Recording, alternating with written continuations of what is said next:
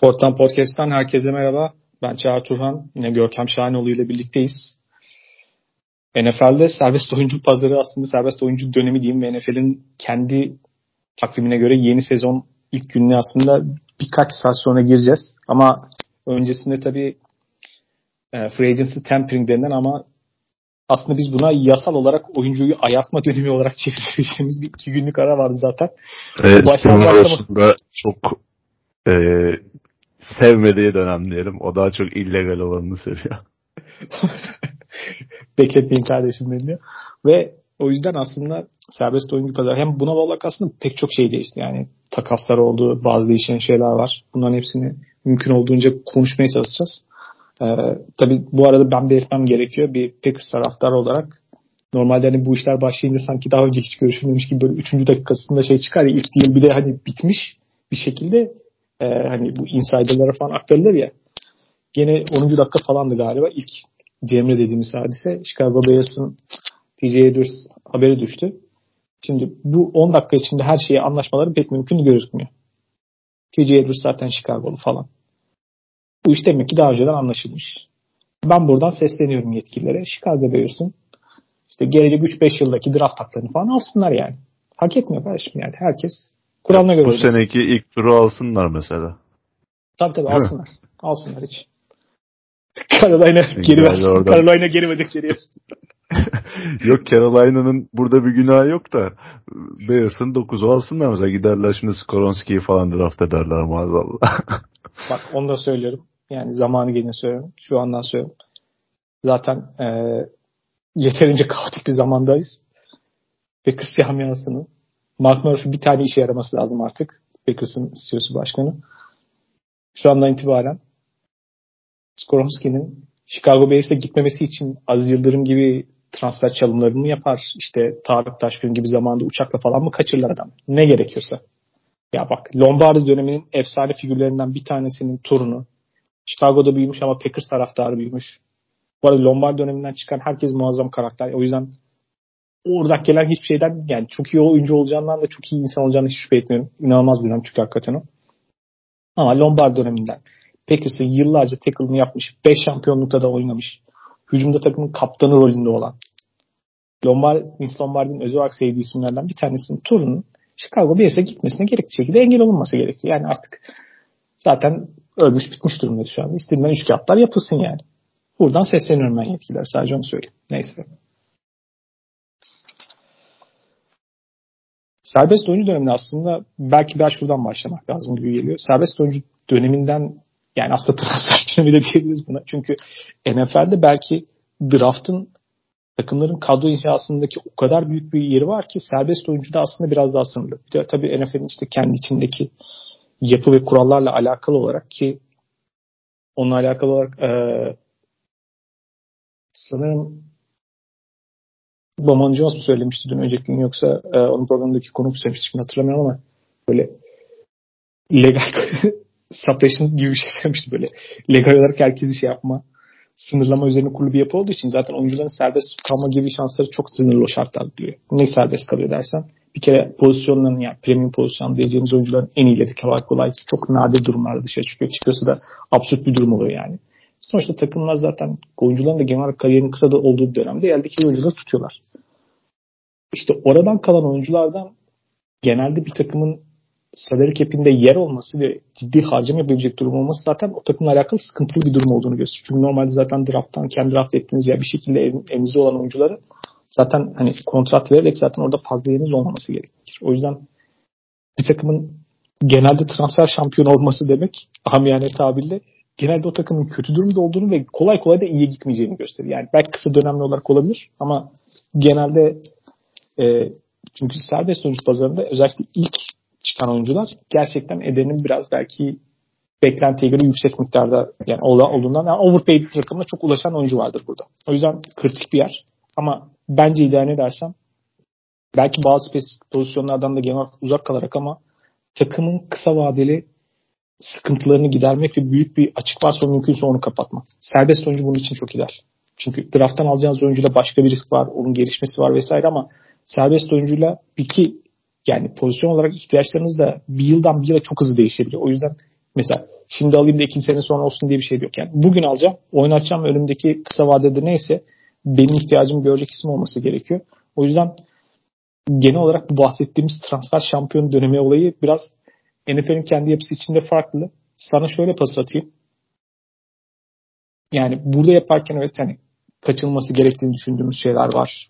Daha makul olan şeyler var ama free agency'de mesela sen elinde belli bir takım G M'sin ve elinde belli işte bir boşluk var yani sevkiyatı. Mesela neleri önce yüklendirsin bu durumda? Pozisyon olabilir, oyuncu tipi olabilir, farklı ihtiyaçlar olabilir. Buradan bakarsak aslında belki öyle bir start verelim. Öncelikle şunu söylemek lazım. Yani free agency gerçekten çok kompleks, e, karmaşık bir yapı. Yani biz taraftarlar için ve bu oyunu sevenler için çok e, böyle yılını heyecanla beklenen dönemlerinden biri olsa da e, aslında takımlar için yani bir numaralı takım inşa yolu değil kesinlikle. Çünkü e, yani sen de az önce bahsettin. Free agency çok büyük bir kumar. Yani draft'tan çok tabii fark yok. Belki draft'a göre daha da büyük bir kumar. O nedenle e, çok iyi hazırlık yapılması gerekiyor. Yani teşhisin çok iyi konulması gerekiyor free agency'den oyuncu alırken. E, takımlar genelde kendi e, ellerindeki iyi oyuncuları bırakmıyorlar zaten. Yani franchise tag denen bir sistem başka hangi e, sporda var? Yani N B A'de falan olduğunu düşünsene böyle franchise tag'in. O bir kere başlı başına zaten takımların elini güçlendiren bir şey. Yani en önemli oyuncularınızı... Geçen beyzbolda bir şeye bakarken öğrendim. Beyzboldaki durum daha da radikal yani.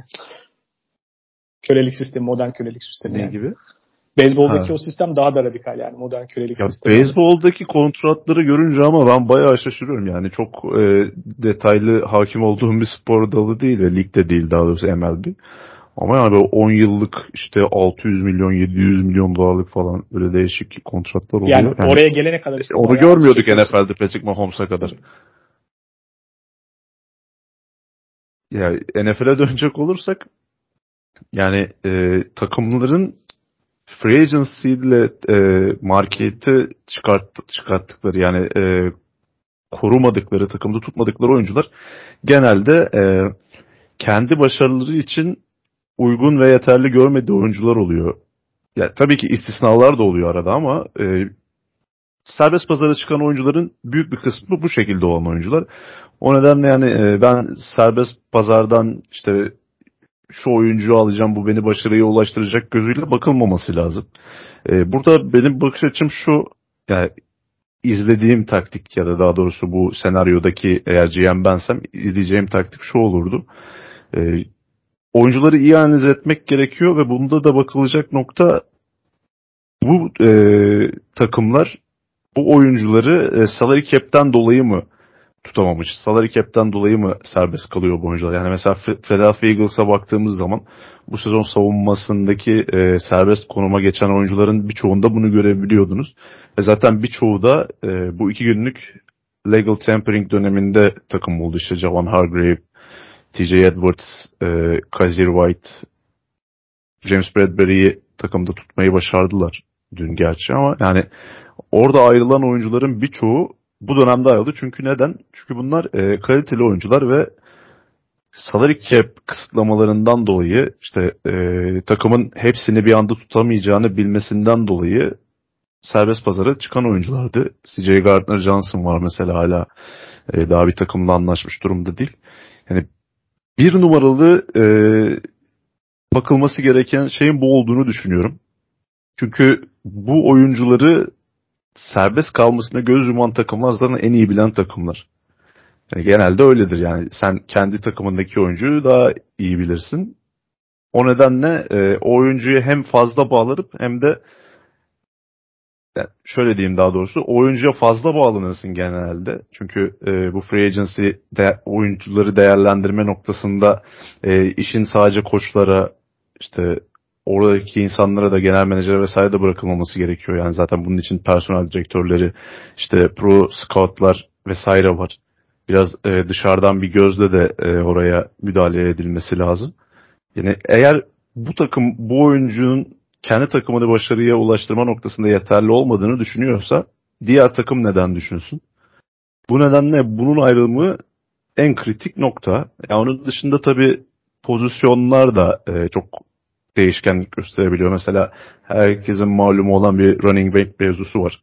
Ne draftta ne de e, serbest oyuncu pazarında çok rağbet görmeyen, rağbet görürse bile e, düşük kontratlarla takımların kadrolarına kattığı oyuncular.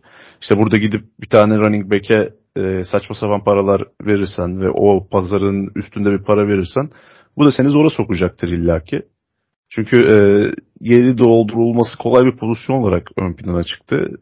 Yine pozisyonlardan örnek vermek gerekirse mesela e, bazı pozisyonların ömrü kısa oluyor. Yani running back bunlarda örnek ama o genel anlamda bir ömür kısalığı. Mesela cornerback pozisyonunda da üst seviyede oynama noktasından kısa bir ömürden söz etmek mümkün. Çünkü bir sezon çok iyi oynayan cornerback ertesi sezon aynı seviyede kalamayabiliyor. Yani bana kalırsa zaten ligin e, sporun daha doğrusu oynaması en zor pozisyonlarından birisi cornerback. Yani inanılmaz seviyede atletizm istiyor. İşte e, oyun bilgisi istiyor. N F L ile alakalı, Amerikan futboluyla alakalı her şeyi barındıran bir pozisyon. Performanslar çok dalgalı olabiliyor ve belli bir yaşın ardından çok keskin düşüşler görebiliyoruz. Mesela Xavier Rhodes ilk aklıma gelen isimlerden bir tanesi. Yani cornerback başta olmak üzere belli başlı pozisyonlardaki oyuncuları e, takıma katarken de ona göre kontratlar verilmesi lazım. Özellikle kontratın uzunluğu noktasında. Yani benim ilk olarak aklıma gelenler bunlar. Şöyle bakıyorum mesela premium pozisyonlarda diyeceğimiz hani quarterback zaten kolay kolay çıkmaz. Hani orta orta üst gruptan diyeceğim bir quarterback olarak örneğin birkaç sezon önce Kirk Cousins çıkmıştı ama tabii Washington'ın kendi e, zaten yeterince kabus gibi olan organizasyonla alakalı başka sıkıntıların neticesinde olmuştu ve o zaman hani iyi ve işte kısa ama mesela tutuşluk garanti bir kontrat almıştı. Neredeyse tamam garanti bir kontrat almıştı. Hani örneğin iyi quarterback'lerden bahsediyorum, en üst seviyedekilerden. Tom Brady'de adam kırk iki yaşında serbest oldu. Yani ve görece düşüşte olduğu düşünülen bir noktada serbest oldu. İşte Peyton Manning adamın kariyerinin bitip bitmediği düşünülen bir sakatlıktan sonra serbest kaldı falan. Ki daha doğrusu kesildi yani. Kontratı bitmesinin ötesinde hani franchise teklenmedi yani. Kesildi yani adam. Şimdi çok nadir olan durumlar bunlar. İşte örneğin iyi bir sol tackle kolay kolay açığa çıkmaz değil mi? En iyi gruptan yani tier bir diyeceğimiz yani en üst sınıftan diyeceğim oyuncular kolay kolay çıkmaz değil mi? Ama mesela Terry Armstead çıktı önceki sezon. Niye? Çünkü New Orleans Saints'in salary cap olayı zaten öyle fantastik bir şey ki yani biz kara para aklama diye kendi aramızda konuştuğumuz hani bir noktada birileri kurban oldu yani ondan sonra. Birilerine ve ödeyemeyecek duruma geldiler yani. O yüzden aslında çıktı. Çok o bir kere o nadir olan bir şey diyor. Ama daha genelleyebileceğimiz durum şu. En üst seviyenin bir alt seviyesindeki oyuncular onlar çıktığında ve kısa vadeli olarak ihtiyaçlarını görebilecek şekilde kontratlar verebiliyorsam, makul durumdaysa o zaman benim için kısa vadeli yani önümdeki iki üç senelik penceredeki hedefim neyse ona yardımcı edecek şeyler çıkabiliyor. Mesela çok iyi en iyi cornerback'ler kalmaz değil mi kolay kolay? Zaten bir de atletizme çok bağlı pozisyon. Ama belki ikinci cornerback'ler veya slot cornerback'ten daha niş benim ihtiyacıma göre olan oyuncular çıkabiliyor. Bunlar hakikaten yani sonuçta takımlar bunları ödeyemiyor veya belki o pozisyonda başka birisi var. Çıkışta olduğunu düşündüğüm başka bir oyuncu var. Öyle fırsat gibi. Mesela o anlamda olabiliyor. Safety görece takımların e, tercihlerinde taviz verebileceği, biraz feda edebileceği pozisyon olduğu için mesela ihtiyacım varsa kısa vadeli safety ile o işi çözmek için bence iyi pozisyon. İşte hem defensive line'de hem de offensive line'de özellikle belki evet en üst seviye oyuncular kolay kolay çıkmıyor. Bana pozisyon ihtiyacına bağlı. Ama mesela iyi guard bulabilirim. Ve benim offensive line'ıma çünkü pek çok takımda baktığımız zaman özellikle offensive line'e destek yaptığını gördük örneğin yine bu ya bu e, serbest oyuncu döneminde. Orayı gerçekten takviye ederek yani kötü durumu orta ve iyi hale getirir. Belki muhteşem yapmaz ama düzeltebilir, toparlayabilir belli ölçüde ve onu belli bir şekilde fonksiyon hale getirmek de önemli. O yüzden aslında çok sıkıntılı durumlardan benim iş yapımı fonksiyon hale getirmesi gibi bir fonksiyonu var belli pozisyonlarda. Ama çok iyi wide receiver kolay kolay kalmaz tabii ki. Yani öyle beklentim yok ama daha spesifik pozisyonlarda ihtiyacıma göre bazı şeyleri bulabiliyorum. O yüzden bu tip pozisyonları ve görece draft'tan da bulması belki yani biraz daha riskli olan ama hızlı bir şekilde ihtiyacım olan pozisyonlar olduğu için mesela bu bana anlamlı geliyor. Mesela defensive tackle'lara kayda değer paralar harcandığını gördük değil mi? Gene bu off, e, serbest oyuncu döneminde. Mesela defensive tackle hakikaten gittikçe premium noktasına doğru giden pozisyon haline alıyor. Çünkü kritik bir şey. Oradaki oyuncunun eğer gerekli seviyenin altındaysa o senin savunmanın gerçekten çok sıkı yani çok defolu hale getiriyor mesela. O yüzden belki ortala, ortalama seviyede dediğimiz sadece oyuncuların bile aslında kaydeder kontratlar almaya başladığını görüyoruz. Çünkü o da kritik pozisyon yani artık bir noktada. Ama açık söyleyeyim mesela o, o linebacker'a kolay kolay para vermeyi düşünmem yani ben takımım. Çünkü o da ömrü görecek kısa bir pozisyon ve bir takımdan öbür takıma gerçekten işte hem sisteme çok bağlı hem oyuncunun biraz atletizmine de bağlı olan pozisyon. Yani oradan oraya bir yerden öbür tarafa aldığımda gerçek anlamda aynı şeyi yakalama ihtimalinin düşük olduğunu düşündüğüm pozisyon. O yüzden mesela bu pozisyonlarda ilgili yani para harcama öksürken çünkü gerçek şu yani serbest oyuncu pazarını bir oyun çıktıysa normalde belki kendi takımdan daha fazla takımı pazarlık edebildiği için belki o ederinden daha fazlasını alıyor pazarda. Ve o yüzden de bir anlamda daha fazlasını vermem gerekiyor belki. Ve bu pozisyonlar hiç bence daha riskli. O yüzden şimdi bu taraf var. Ama mesela yani hakikaten bir örneğin iki sezon önce Patriots'ın o kötü sezonlar arasından sonra işte bir Belichick'in birine deli gibi para harcadı ve sonra şu an gördüğümüz itibariyle ikinci yılında oyuncuların pek şöyle yollara ayırmaya başladığı bir sezondan bahsediyor mesela. O takım birkaç yıllık kötü draftın sonucunda oluştu.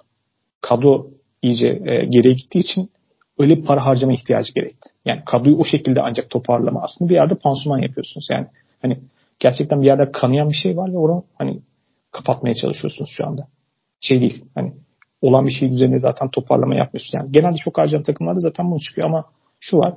Kısa vadede çünkü hücumdaki oyuncular biraz daha değerli oluşma mesela kısa vadede savunmayı harcayarak hızlı bir pencere yapmak mesela mümkün. Çünkü oyuncuları genelde hücum tarafında daha çok drafttan bulmak zorunda olduğu için takımlar örneğin Philadelphia'nın geçen sezon bir sürü örneğin harcamasına baktığımız zaman e, savunma tarafına yapıldı kısa vadeli hareketli olarak mantıklı bir sonuç verdi. Birkaç yıl öncesinde mesela Jacksonville Jaguars'ın e, Super Bowl'un kapısından döndüğü sezon hatırlayamam. Yani muazzam savunmalardan bir tanesi mesela benim gördüm. Ciddi anlamda o yıl savunmaya para harcadılar. Ve onun etkisini gördüler. Ama şu var. Hani daha sonraki yıllara yani o üç yıl dört yıl falan gidecek bir durum değil yani sonuçta. İşte Ron Wolf'un efsanevi e, genel menajerlerden bir tanesinin hani Packers'ı da ayağa kaldıran insan onun bir sözü var işte tekrar edilen yani. Ancak hani çaylak kontratından sonraki ikinci kontrat olarak yani yaklaşık yirmi sekiz otuz yaşında oyuncular ancak alabildi. Hani ikinci çaylak kontrattan sonra ikinci kontratı ancak Hall of Fame'lere verilsin diye. Oyuncuların genelde ömrünün hani kısıtlı olmasıyla beraber orada artık şey yok. O iş zor hale geliyor. Ama o yüzden ben mesela pozisyon olarak o bana yani kısa vadeli çözümleri şey yapmak anlamında mantıklı geliyor. Sorunları çözmek anlamında. Bilmiyorum burada ekleyeceğim başka bir şey var mı? Yoksa bu sezon olan çılgın şeylere geçeceğiz. Son, son olarak şunu söyleyeyim. Bir de e... İşin eğlenceli kısmı bu tabii ki. O yüzden hani biz de yeri geliyor bunu yapıyoruz ama yani kağıt üzerinde değerlendirmek genelde yanlış sonuç bulmaya neden oluyor free agency döneminde yapılan hamleleri. Mesela geçtiğimiz yıl Jacksonville Jaguars'ın yaptığı hamleleri hepimiz eleştirmiştik. İşte Christian Kirk'e bu kadar para mı verilir? İşte bu Fosa'ya da Odokun kim? Ya da işte bir sürü o zaman tatmin edici olmayan isimler alıp bir ay fazla miktarda da para harcamışlardı. Ama günün sonunda bu oyuncuların hepsinden maksimum verim almayı başardılar. Yani demek ki Jacksonville Jaguars e, şaşırtıcı bir şekilde teşhisi iyi koymuş ve buraya e, tam nokta atış hamleler yapmışlar. İşte Zay Jones da öyleydi, Christian Kirk de öyleydi. Yani ilk başta bunlar çok böyle cezbedici gelmese de günün sonunda e, yüksek katkı veren oyunculara dönüşebiliyorlar. Ya da ben Raiders taraftarı olarak kendimi avutuyorum şu an. Bir de şu var yani orada aslında takımların bu tip harcamaları belki ciddi harcama yapması durumunda zaten hani çok sıkıntılı bir durumdan hakikaten biraz psikolojik olarak toparlama ihtiyacı olan durumlar var. Yani Jackson hani birkaç yıllık ve Urban Meyer mesela çok sıkıntılı bir dönem geçirdi. Birinci sıradan aldığı hakikaten özel bir yetenek var. Şimdi onun hakkını vermek için belki o yatırım yapması gerekti. Örneğin iki sezon önceye gidelim. Chiefs offensive line'ı Super Bowl'da Tampa Bay Buccaneers'ın savunması tarafından paramparça yapıldı. Tabii yedek tackle'larla çıkla falan maçı ayrı ama şimdi belki gereğinden fazla, ederinden fazla bazı oyuncular orada harcama yapıldı, yatırım yaptı. Yani o offensive line'ı bir an önce toparlamaya çalıştılar. O biraz da mesela Patrick Mahomes'la alakalı olan bir durum yani. yani benim bu seviyede bir oyuncum varsa benim ona karşı sorumluluğum da parçası. Benim offensive line'ı çok hızlı bir şekilde toparlamam lazım. belki bir yıl daha bekleyip iki yıl içerisinde belki daha makul ve daha sürdürülebilir bir yapı inşa edebilirler. Ama mesela onunla mesela böyle ofansif yani o dönem o kadar yatırım yapmalarının biraz başka aslı sebepleri de olabiliyor. Ya bunlar da farklı. O zaman da hani niye sen bu kadar para harcadın falan dediğimiz zaman bu tip şeylerde faktör oluyor yani. Kesinlikle öyle. Aslında yani biz konuşmayı planladığımız şeylerden bir tanesi mesela yani aslında bir nevi e, bir beyin jimnastiği olarak Chicago Bears'ın aslında tabii ki bekliyorduk ama yani ilk sıradaki hakkını takas etmesini mi, eder mi, niye etmeli mi, etmezse neden etmez vesaire falan konuşmaya. Ona hiç gerek kalmadı diyelim. Geçen hafta bizi zahmetten kurtardılar. Geçen hafta e, Carolina Panthers yani potansiyel olarak beklenen takımlardan bir tanesi ama oraya atladı. Yani ve bayağı ciddi de bedel ödediler. Hani bu arada bedel ödeme derken yani draft hakları ağırlıklı olarak olan e, bir takastan bahsediyorum. O draft hakkı için yani dokuzdan bire çıktılar. dokuzdan bire çıkmak için işte verdikleri karşısında verdikleri takaslarda verdikleri draft haklarının genelde takımların işte kendince karşılaştıkları bir değerleri vardır. İşte zamanında Jimmy Johnson draft value check diye Dallas Cowboys'un düşük koçu. Hani onunla beraber biraz ünlenen ama sonuçta daha farklı takımları böyle zaman içerisinde aslında yenilendiği zaman oradaki bazı e, verimsiz noktalara göre yani bazı draft hakları bazı takımlar içinde daha değerlidir. Onu hani herkesin kendince bir ölçeği var diyeyim orada. Ona göre baktığımızda aslında draft haklarının görece hani farklı çarklara göre için genel olarak dengeli gözüktüğü ama üzerine bir de e, D J Moore gibi wide receiver'ın eklenmesiyle beraber Chicago Bears'ın böyle e, soygun yaptığı gibi senaryo gibi bir durum oluştu. Yani şimdi Chicago Bears tarafından ilk baktığımda şu. Eğer zaten bir quarterback seçmeyeceksem yani mevcut quarterbacklerin benim mevcut durumdaki olan quarterback'inden daha kayda değer bir üst yani fark olarak görmüyorsam potansiyel olarak zaten şu anda sadece potansiyel. O zaman zaten daha aşağı çekilmesi için çok iyi fırsat vardı. Quarterback almak zorunda hisseden, quarterback seçmek zorunda hisseden çok takım var. Hani quarterback'e ihtiyacı olmak başka bir şey. Quarterback seçme ihtiyacı zorunlu hisseden takım var. Carolina sürekli böyle yani aslında Indianapolis Colts gibi sürekli böyle tek yıllık geçici çözümlerle ilerliyordu. Bir noktada onların da çözümü tıkandığı için biraz onların da sabırsızlığının da bence etkisiyle biraz böyle bir şeye gittiler. Şimdi bu taraftan baktığımda aslında Carolina Panthers adına bilmiyorum bu yaptıkları hamle anlamlı mı, ne kadar mantıklı. Ben genelde çok yukarılara böyle belirsiz olan bir de yani bu draft için konuşulan şeylerden bir tanesi quarterback'lerin evet iyi bir grup ama yani çok da aman aman inanılmaz kaçırılırsak yanarız falan diye bakılan böyle çok üst seviyeli bir prospekti gözükmüyor. En azından ilk çıkan genel medyadaki resmi söylüyorum. Bu durumda yani bu kadar keskin bir bedel ödemek anlamlı mı değil mi? Ben biraz e, işin o tarafında çelişkiliyim. Tek söyleyeceğim sana son pas atma. Eğer gerçekten oradan seçecek hele oyuncu bu takımın çok inanıyorlarsa ve gelecek on yıl, on beş yıl boyunca bu takımın quarterback olacaksa bu değer verdikleri değer hiçbir şey. Sonuçta bir yatırım yapıyorlar. Kumar oyunları gibi bir şey. Ama eğer genel stand, genel gerçekleşen örneklere bakarsak hani draftta bu kadar keskin sizin elinizdeki kaynakları harcayarak yukarı çıkmak genelde iyi sonuç vermiyor. O yüzden ben o konuda biraz e, çekinceliyim. Hafta içi konuşmuştuk bunu zaten. E, ilk beş sıraya hatta ilk on sıraya yapılan e, quarterback için yapılan takasların sonucunda işte o yukarı çıkıp quarterback'i seçen takımların geneli başarısız olmuş. Yani bu quarterback'ten beklediğini alamamış. Ama bu tabii ki e, takımların quarterback için trade-up yapmasını engellemeyecek. Önümüzdeki senelerde de engellemeyecek. Yani iki takıma da baktığım zaman geçerli motivasyonları olduğunu düşünüyorum ben. E, Chicago Bears tarafından başlayacak olursak yani kesinlikle yapmaları gereken bir takastı bu.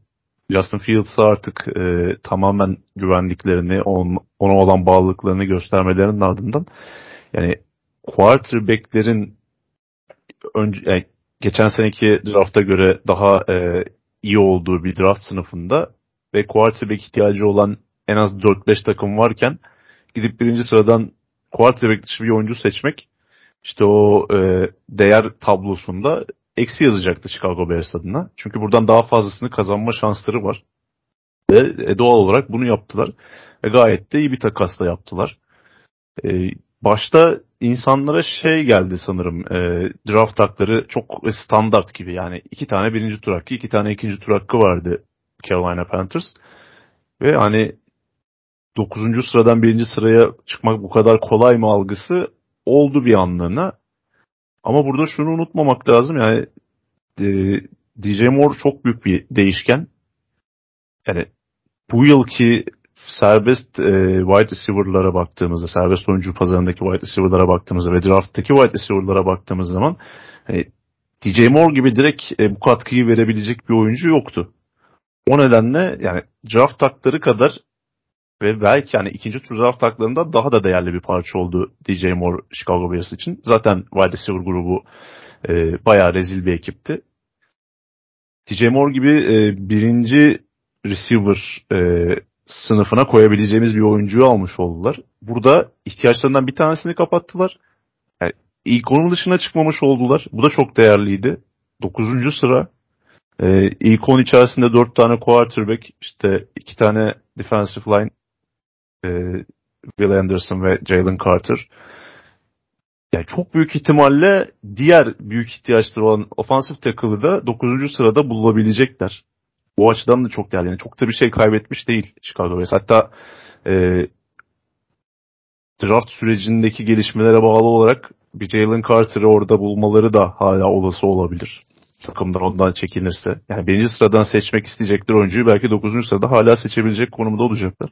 O nedenle Ryan Paulson ben gayet iyi bir takas yaptığını düşünüyorum. Panthers tarafında da e, biraz agresif bir off-season yaşamalarını bekliyordum açıkçası. Çünkü e, David Tepper bu takımı satın aldıktan sonra bir iki sezondur yani o quarterback'i bulmak için bayağı bir çaba harcadı. Ve bu süreçte çok fazla quarterback kullandığını gördük Carolina Panthers'ın. Yani işte Deshaun Watson'ı almaya çalışmıştı en son. Onu başaramadı. Yani daha öncesinde Matthew Stafford için de girişimleri olduğu söyleniyordu. Onu da başaramamıştı. Ve en sonunda hani artık kendi quarterback'imizi kendimiz seçmeliyiz diyerek bu e, agresif hamlenin arkasındaki e, itici gücünden David Tepper olduğunu düşünüyorum. Ki Frank Reich gibi bir hücum koordinatörünü de takımın başına getirmişken bence e, ideal noktada olduklarını düşündüler. Yani burada takımın gelecek on on beş senede quarterback'liğini yapacak bir oyuncuyu çıkartabilirlerse yani Carolina Panthers da bu takasın kazananı olmuş olur. Yani bunun da hiçbir zaman hani kesin olup olmadığını öngöremezsiniz. Yani evet Trevor Lawrence, Joe Burrow gibi oyuncular yok diyoruz. Ama bu yine bu hamleyi yapmamanız gerektiği anlamına gelmiyor. Yani biraz e, sizin biraz e, aktif olmanız gerekiyor N F L'de bazen. Çünkü Carolina Panthers'a baktığımız zaman evet e, hücum tarafında hala soru işaretleri var.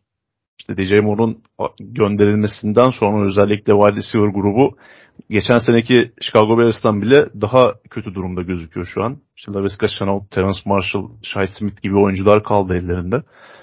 Ancak e, savunma ligin e, iyi koordine edildiği zaman en iyi on savunması arasında girebilecek malzemeye sahip. Ve yani Frank Reich'la o e, head coach'u da bulduklarını düşünüyorlar. Offensive line'ları e, geçtiğimiz sezon biraz dengesiz olsa da sezon sonuna doğru işte Emek Vonu'nun tecrübe kazanmasıyla birlikte biraz daha e, iyi hale gelmeye başladı. Offensive line E, koçları duruyor mu hala onu bilmiyorum. Geçen sene çok e, değerli bir iş yapmıştı gerçekten de sezon sonuna doğru.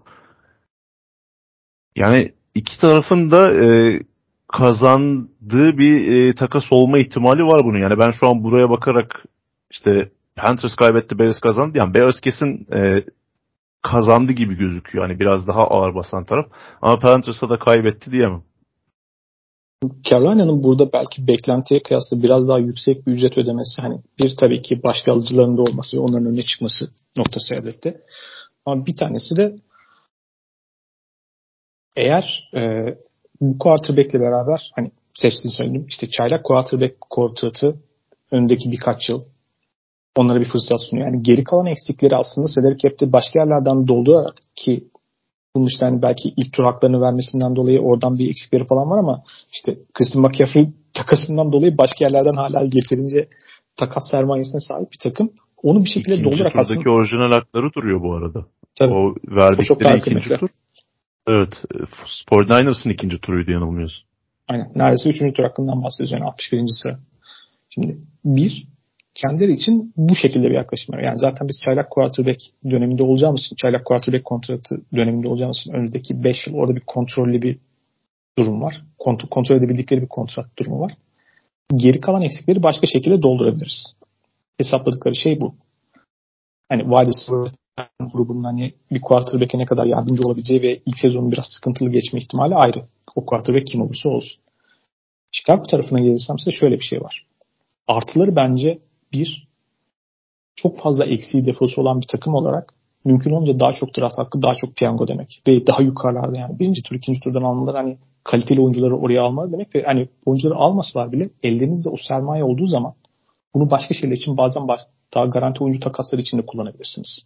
Bu fırsatı sağlıyor. Bu önemli bir şey. Bir kere ne olursa olsun gelecek sezonda çok iyi olma ihtimali düşük olan bir takım ilk tur hakkını aldığınız zaman çok ciddi bir piyango biletine sahip oluyorsunuz. Yani gene ilk ondan seçebilirsiniz. Ve o ihtimal gerçekten çok ilgi çekici yani. O kayda değer bir piyango bileti. Yani verdiğiniz takımla alakalı. Örneğin e, Los Angeles Rams mesela Detroit'le veya başka bir takımla takas yaptığında şunu bekliyor yani. Zaten ben sürekli yirmi beşlerden otuzdan falan seçiyorum yani ilk tur hakkı. Hani çok kıymetli değil zaten benim verdiğim şeklinde. Örneğin yıldız oyuncular için draft haklarını gönderirken böyle bakıyordu ama işte geçen sonki bir kötü sezon geçirdiklerinde o bir anda Detroit çok kıymetli bir hale dönüştü. Yani altıncı sıradan seçecekler adamlar. Çok yani franchise için çok normalde kıymetli. Normalde kendi orijinal hakları zannedersin. Evet yani. Öyle bir şey var. Şimdi bu bir artık oradaki piyango. Onun dışında Vadisi bu gerçekten şu an çok iyi mi emin değilim. Yani birincisi D J Moore yeteneği çok hissetti. Yani izlediğin zaman yeteneği çok hissettiğiniz ama İstikrarlı olarak tabii ki Carolina'da yani quarterback durumu olsun, hücumun değişmesi durumu olsun, işte farklı head coachlarla sürekli çalışmak zorunda olması olsun. Yani stabil olmayan bir yapıdaydı. O yüzden ideal durumunu ölçmekçe yeteneği var mı? Kesinlikle yani ben ilk çıktığımda hani çaylak sezonunda falan da yani başka bir yere gideceğini düşündüğüm bir oyuncuydu ama düzenli, istikrarlı bir katkı sunacak bir wide receiver bir midir dersen şüphelerim var. Chase Claypool Chase Claypool'un verdikleri ücret şu an bayağı göründüğünden daha ciddi bir hale. Çünkü Chase Claypool'un çaylak kontratında bir sene kaldı. Yani bir sezon daha aslında o daha görece onun değerli olduğu bir zamana sahipler. Chase Claypool hem geldiğinde olarak pek... birinci tur oldu. Aynen yani o otuz ikinci sıraya döndü o bak. Miami'nin kaybettiği draft hakkından dolayı. Şimdi o da bir yani sınırları olan ve her şey gerektiği kadar aslında bir çok quarterback dostu bir wide receiver profil değil. Atletik yeteneği inanılmaz olmakla beraber. Şimdi bu grubun teorik olarak beklentisi şu artık. Chicago Bears'tan beklenti. Offensive line'da çünkü yatırım yaptılar. Birazdan oraya geleceğiz. Justin Fields nedir ne değildir? Gerçekten bizim uzun vadeli quarterback'imiz olabilir mi konusunda çok daha net cevap almaları gereken bir şey. Beklenti bu Chicago Bears'tan şu an. Evet. Takımın başka defolarını da kapatıyorlar vesaire ama Chicago Bears'ın şu anda yani belli bir seviyede bir vadesi bir grup var. Fonksiyonel bir takım olma noktasında offensive line'i belli bir noktada daha da iyi getirdiler. Gerçekten o kadar kötü mü belli bir tartışılır ayrı konu ama en azından hücum tarafında Justin Fields elimizde nedir ne değildir cevabını alabilecekleri bir zaman artık. Buradaki onların bakış açısı da bu. Onu göreceğiz. Yani Chicago Bears'tan gelecek sonraki bir numara beklenti ne dersek başarı veya beklenti anlamında bu Justin Fields bizim uzun vadeli o quarterback'imiz olmak için uygun mu değil. Aslında Chicago Bears'ın özellikle wide receiver belki belki başka oyuncular değil ama wide receiver konusunda belki ısrarcı olması da muhtemelen. Çünkü çıkan hani raporlara göre diyeyim D J Moore'un oradaki çok kritik parça olduğunu söyleniyor. Sebeplerden bir tanesi bu aslında. Zaten D J Moore e, kağıt üzerinde Justin Fields'ın e, oyun tarzına da uyum sağlayabilecek bir oyuncu. Yani derin sahada etkili olan bir oyuncu. Yani çift taneli e, yard per catch'i var. Onun yanı sıra yani Justin Fields'a da baktığın zaman bir precision passer değil yani. Zaman zaman tetiği çeken bir oyuncu. Zaten oyunu çok uzatmayı seven de bir quarterback. O açıdan da Justin Fields'a biraz uyum sağlayabilecek bir oyuncu olarak görüyorum ben. Yani çok haklısın. Artık çaylak kontratının da üçüncü yılına giriyorlar. Artık bir karar vermeleri lazım. Bu kesinlikle make or break yılı olacak Justin Fields adına.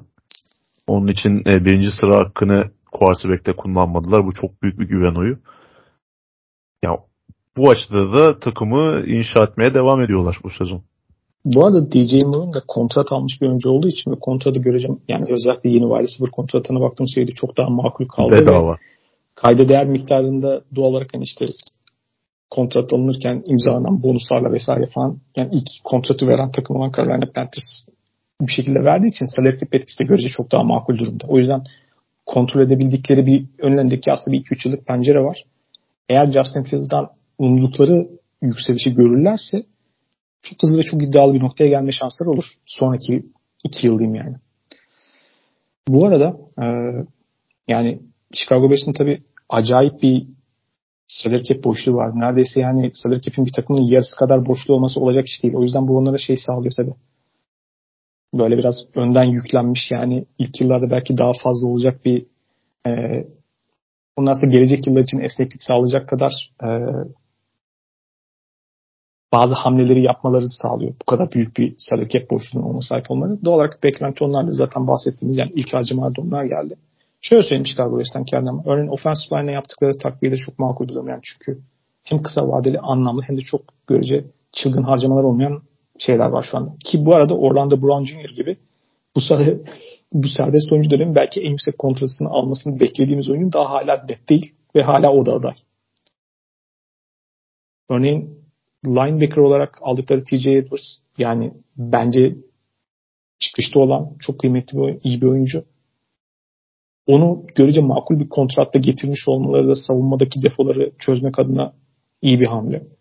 Çünkü yani görece kısa vadeli, hani garanti süresi sadece takım açısından bakıyorum, çok uzun olmayan, takımlara esneklik şansı veren hamleler aslında en ideal hamleler bu noktada. Şimdi bunların hepsi bence çok makul hamlelerdi ve gerektiği olmayan ötesini saçma sapan harcamalar pek yapmadılar diyebilirim. Ta ki Tremaine Edmunds hamlesine kadar. Yani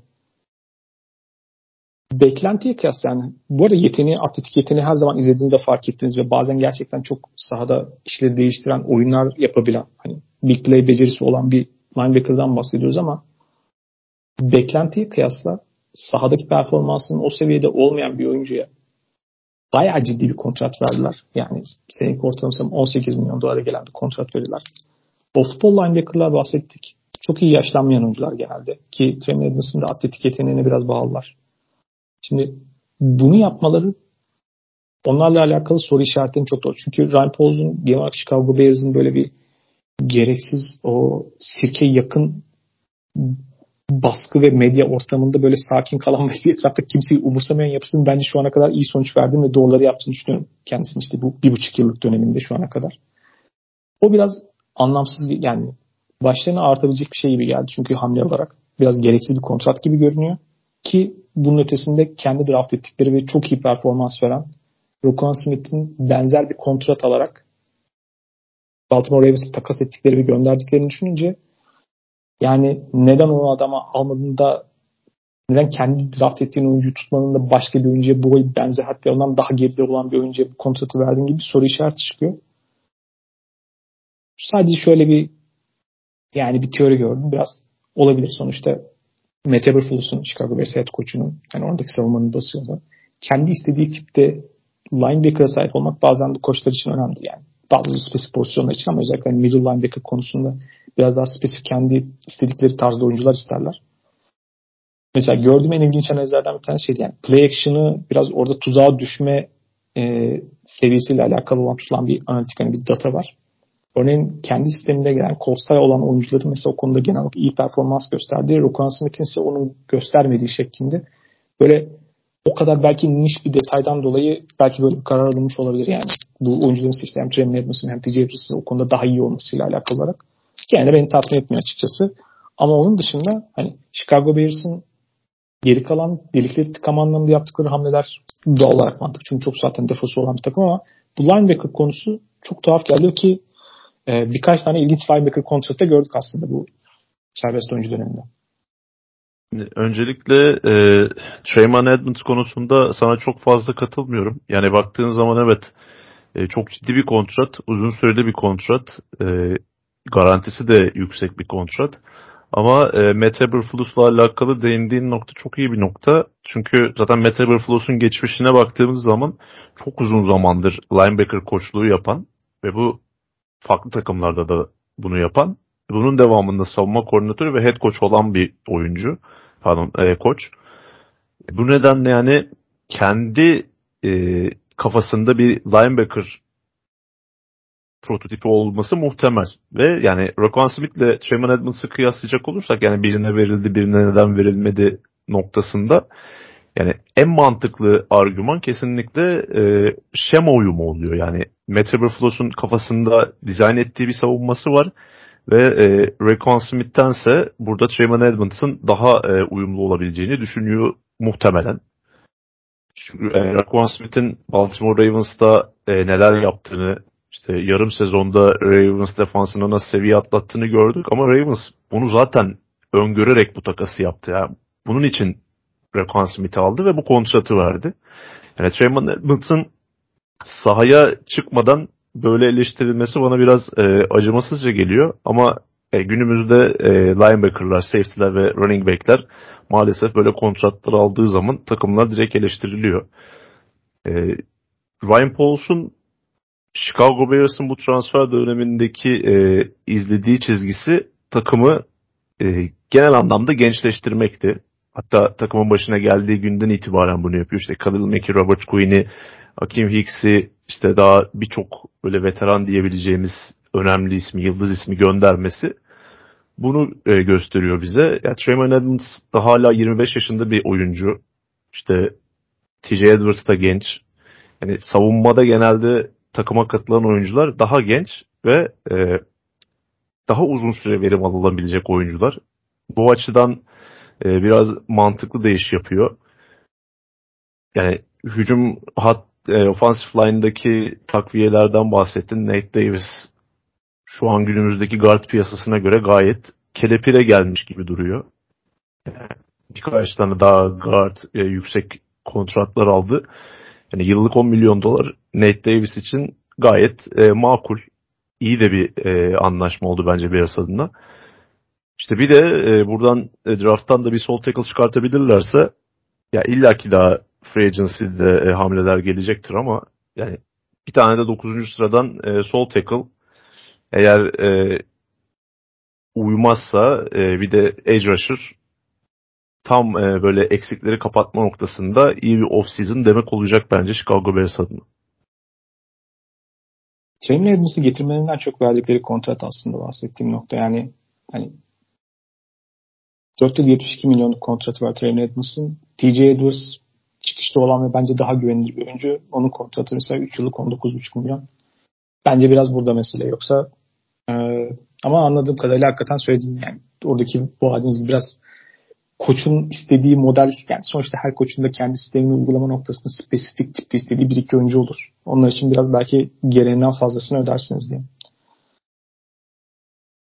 Bilmiyorum beklentilerimizle uyumlu falan ama e, ben açıkçası yani yüksek aktif ya yani bu serbest oyuncu pazarında hızlı bir şekilde aktif ve ciddi paralar harcayan takımlardan ilgi çekici olanlardan bir tanesi Denver Broncos bence.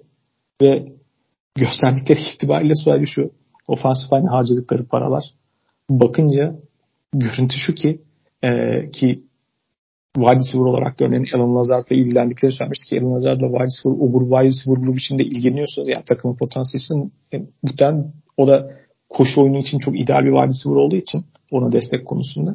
Herhalde Russell Wilson'a mümkün olduğunca adama pas attırmadan yerden yerden ne kadar gidebilirsek şeklinde bir sistemde Sean Payton herhalde takımı idare etmeyi düşünüyor. Benim ilk hissiyatım bu açıkçası. Ee, off-season'a başlarken salary cap durumları nasıldı inan hiç hatırlamıyorum Denver Broncos'un. Ama yani bu kadar e, dolarları saçmalarını hiç beklemiyordum. Yani en azından bu kadar fazla salary cap boşluğuna sahip olduklarını düşünmüyordum. Ama illaki onlarda birkaç kontrat yapılandırmıştır mutlaka. Sonuçta ee, Sean Payton nereden geliyor? Evet, bu işin içinden geliyor yani. Sean Payton'ın bu e, koşuyu ön plana almakla alakalı bir demecini okumuştum ben sanki. Tam net olarak da hatırlamam. Hatta geçen de söyledim yani. daha böyle yükü Russell Wilson'ın üzerinden alıp daha böyle Seahawks dönemindeki hücuma benzer bir hücum e, dizayn edecek sanki etrafında. Yani Russell Wilson bundan kaçıp Denver Broncos'a gelmişti. Geçtiğimiz yılki performansıyla o kadar da e, bu duruma hazır olmadığını ya da e, onu karşılayacak yetenek setine sahip olmadığını gördük. E, belki de Denver Broncos'un planı Russell Wilson'ın başarılı olacağı, daha ikinci planda kalacağı sistemi Russell Wilson'a kabul ettirebilecek bir koçu bulmaktı. Sean Payton da tam olarak o profilde. Yani şu e, imzalanan oyunculara baktığım zaman işte e, Mike McGlinchey kırk dokuzars'ta e, tartışılan bir sağ tackle oldu hep. Yani onun draftla geldiği yılı da çok net hatırlıyorum. Çünkü aynı yıl e, Raiders Colton Miller'ı draft etmişti. Colton Miller'la ikisi bayağı kıyaslanıyorlardı. Bu arada sonunda Colton Miller alınmış bir oyuncudan bahsediyoruz yani. Evet. Ve e, umut sol tackle olmasıydı onun yani. İlk ondan e, yani Raiders değilseniz sağ tackle seçmezsiniz. Yani on, Alex Leatherwood'u on beşten falan seçmişti Raiders ama yani genelde takımlar ilk onda, ilk on beşte hatta ilk turda bir ofansif tackle draft ediyorsa günün sonunda bu oyuncunun sol tackle olarak oynaması umuduyla draft ediyorlar. Mike McGlinchey de bu şekildeydi. E, pas koruması hiçbir zaman o istenilen seviyeye gelmedi. En büyük özelliği neydi onun da? Koşu bloğu. Onu aldılar sağ tackle'a. E, Ben Powers geldi Baltimore Ravens'tan guard. E, Quinn Bailey geldi. Michael Burton fullback aldılar.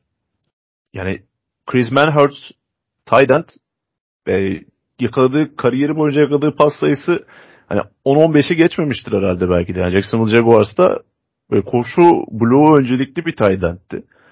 Yani hücum tarafına yapılan hamlelerin neredeyse tamamı koşu hücumunu e, seviye atlatmakla alakalı. Samaje Perine yine e, Cincinnati Bengals'ta çok iyi bir ikinci running back'ti. Burada işte Javante Williams'ın yedeği olacak. Ki çok da iyi bir sigorta oldu bence. Ha, verilen para tartışılabilir tabii ki yedek bir running back için. Ama yani e, amaç tamamen koşu hücumunu seviye atlatmak gibi duruyor. Hatta punter falan da aldılar. Yani bu da e, dolaylı yoldan buna işaret gibi geldi bana da açıkçası. Biraz aslında e, Sean Payton'ın Saints'te istediği takım kimliğiyle de örtüşüyor yani. Çünkü o takımda özellikle offensive line, defensive line'a baktığında trench, trench'de çok sert böyle atletik ve cüsseli oyuncular oldu yani. Kuvvetli oyuncular oldu yani. Orada gerçekten çok fiziksel olmayı seven bir koç. Takımın da biraz daha kimliğini o tarafa doğru çekmeye çalışıyor ki bir detayda hani bahsettiğimiz işte koç için transfer mevzu falan vardır ya. Örneğin yani bence kendi halinde zaten iyi olan ve orada çok iyi performans veren kendi draft ettikleri mesela Dre'Mont Jones oradan ayrıldı. İşte Arizona Cardinals'tan mesela Zekran geldi. Çünkü niye Vance Joseph işte Arizona Cardinals'ın savunma koordinatörüken şimdi Broncos'un savunma koordinatörü oldu. Yani biraz kendi istediği model falan diye ondan da bahsederiz bence. Ama görüntü itibariyle ki bu arada yedek quarterback seçimleri de çok ilginç. Yani ben Raiders'tan ayrılmasını çok beklemediğim Jerry Stidham'ın fena da olmayan bir yedek quarterback kontratıyla getirmeleri ki Russell Wilson'a yani Russell Wilson orada kilitli bir şekilde daha yıllarca duracakken yani ellerinde çok oynama şansı yokken o da ilginç bir şey yani. Yani Patriots'tan yolu geçen herkesin bir şekilde e, Raiders'a mıknatıs gibi çekildiği bir noktada ki özellikle de takasla almışlardı geçtiğimiz yıl gelir gelmez Jerry Stidham'ı. Bu kadar kolay bırakmaları sürpriz oldu ama yani e, anladığım kadarıyla salary cap'i e, bu şekilde harcamayı düşünmüyorlar. Yani e, ilerleyen kısımda Raiders'a da değineceğiz yine de orada detaylı konuşuruz zaten. Yani Broncos tarafında pek Russell Wilson'a çok güven oyu olan bir şu ana kadar off-season görüntüsü yok sadece. O da çok şey. Bu arada e, bahsetmişken Dre'Mont Jones'la alakalı, Seattle'la alakalı bir tane haber görmüştüm yani. Russell Wilson'ı eleştiren bazı tweetleri beğenmesiyle alakalı bir şey ve ondan sonra onu Seattle Seahawks'ın almasıyla alakalı. Herhalde onu gördüler falan. Espri vardı yani. John Schneider'la Pittsburgh bunu gördü hemen bu adamı alın falan diye.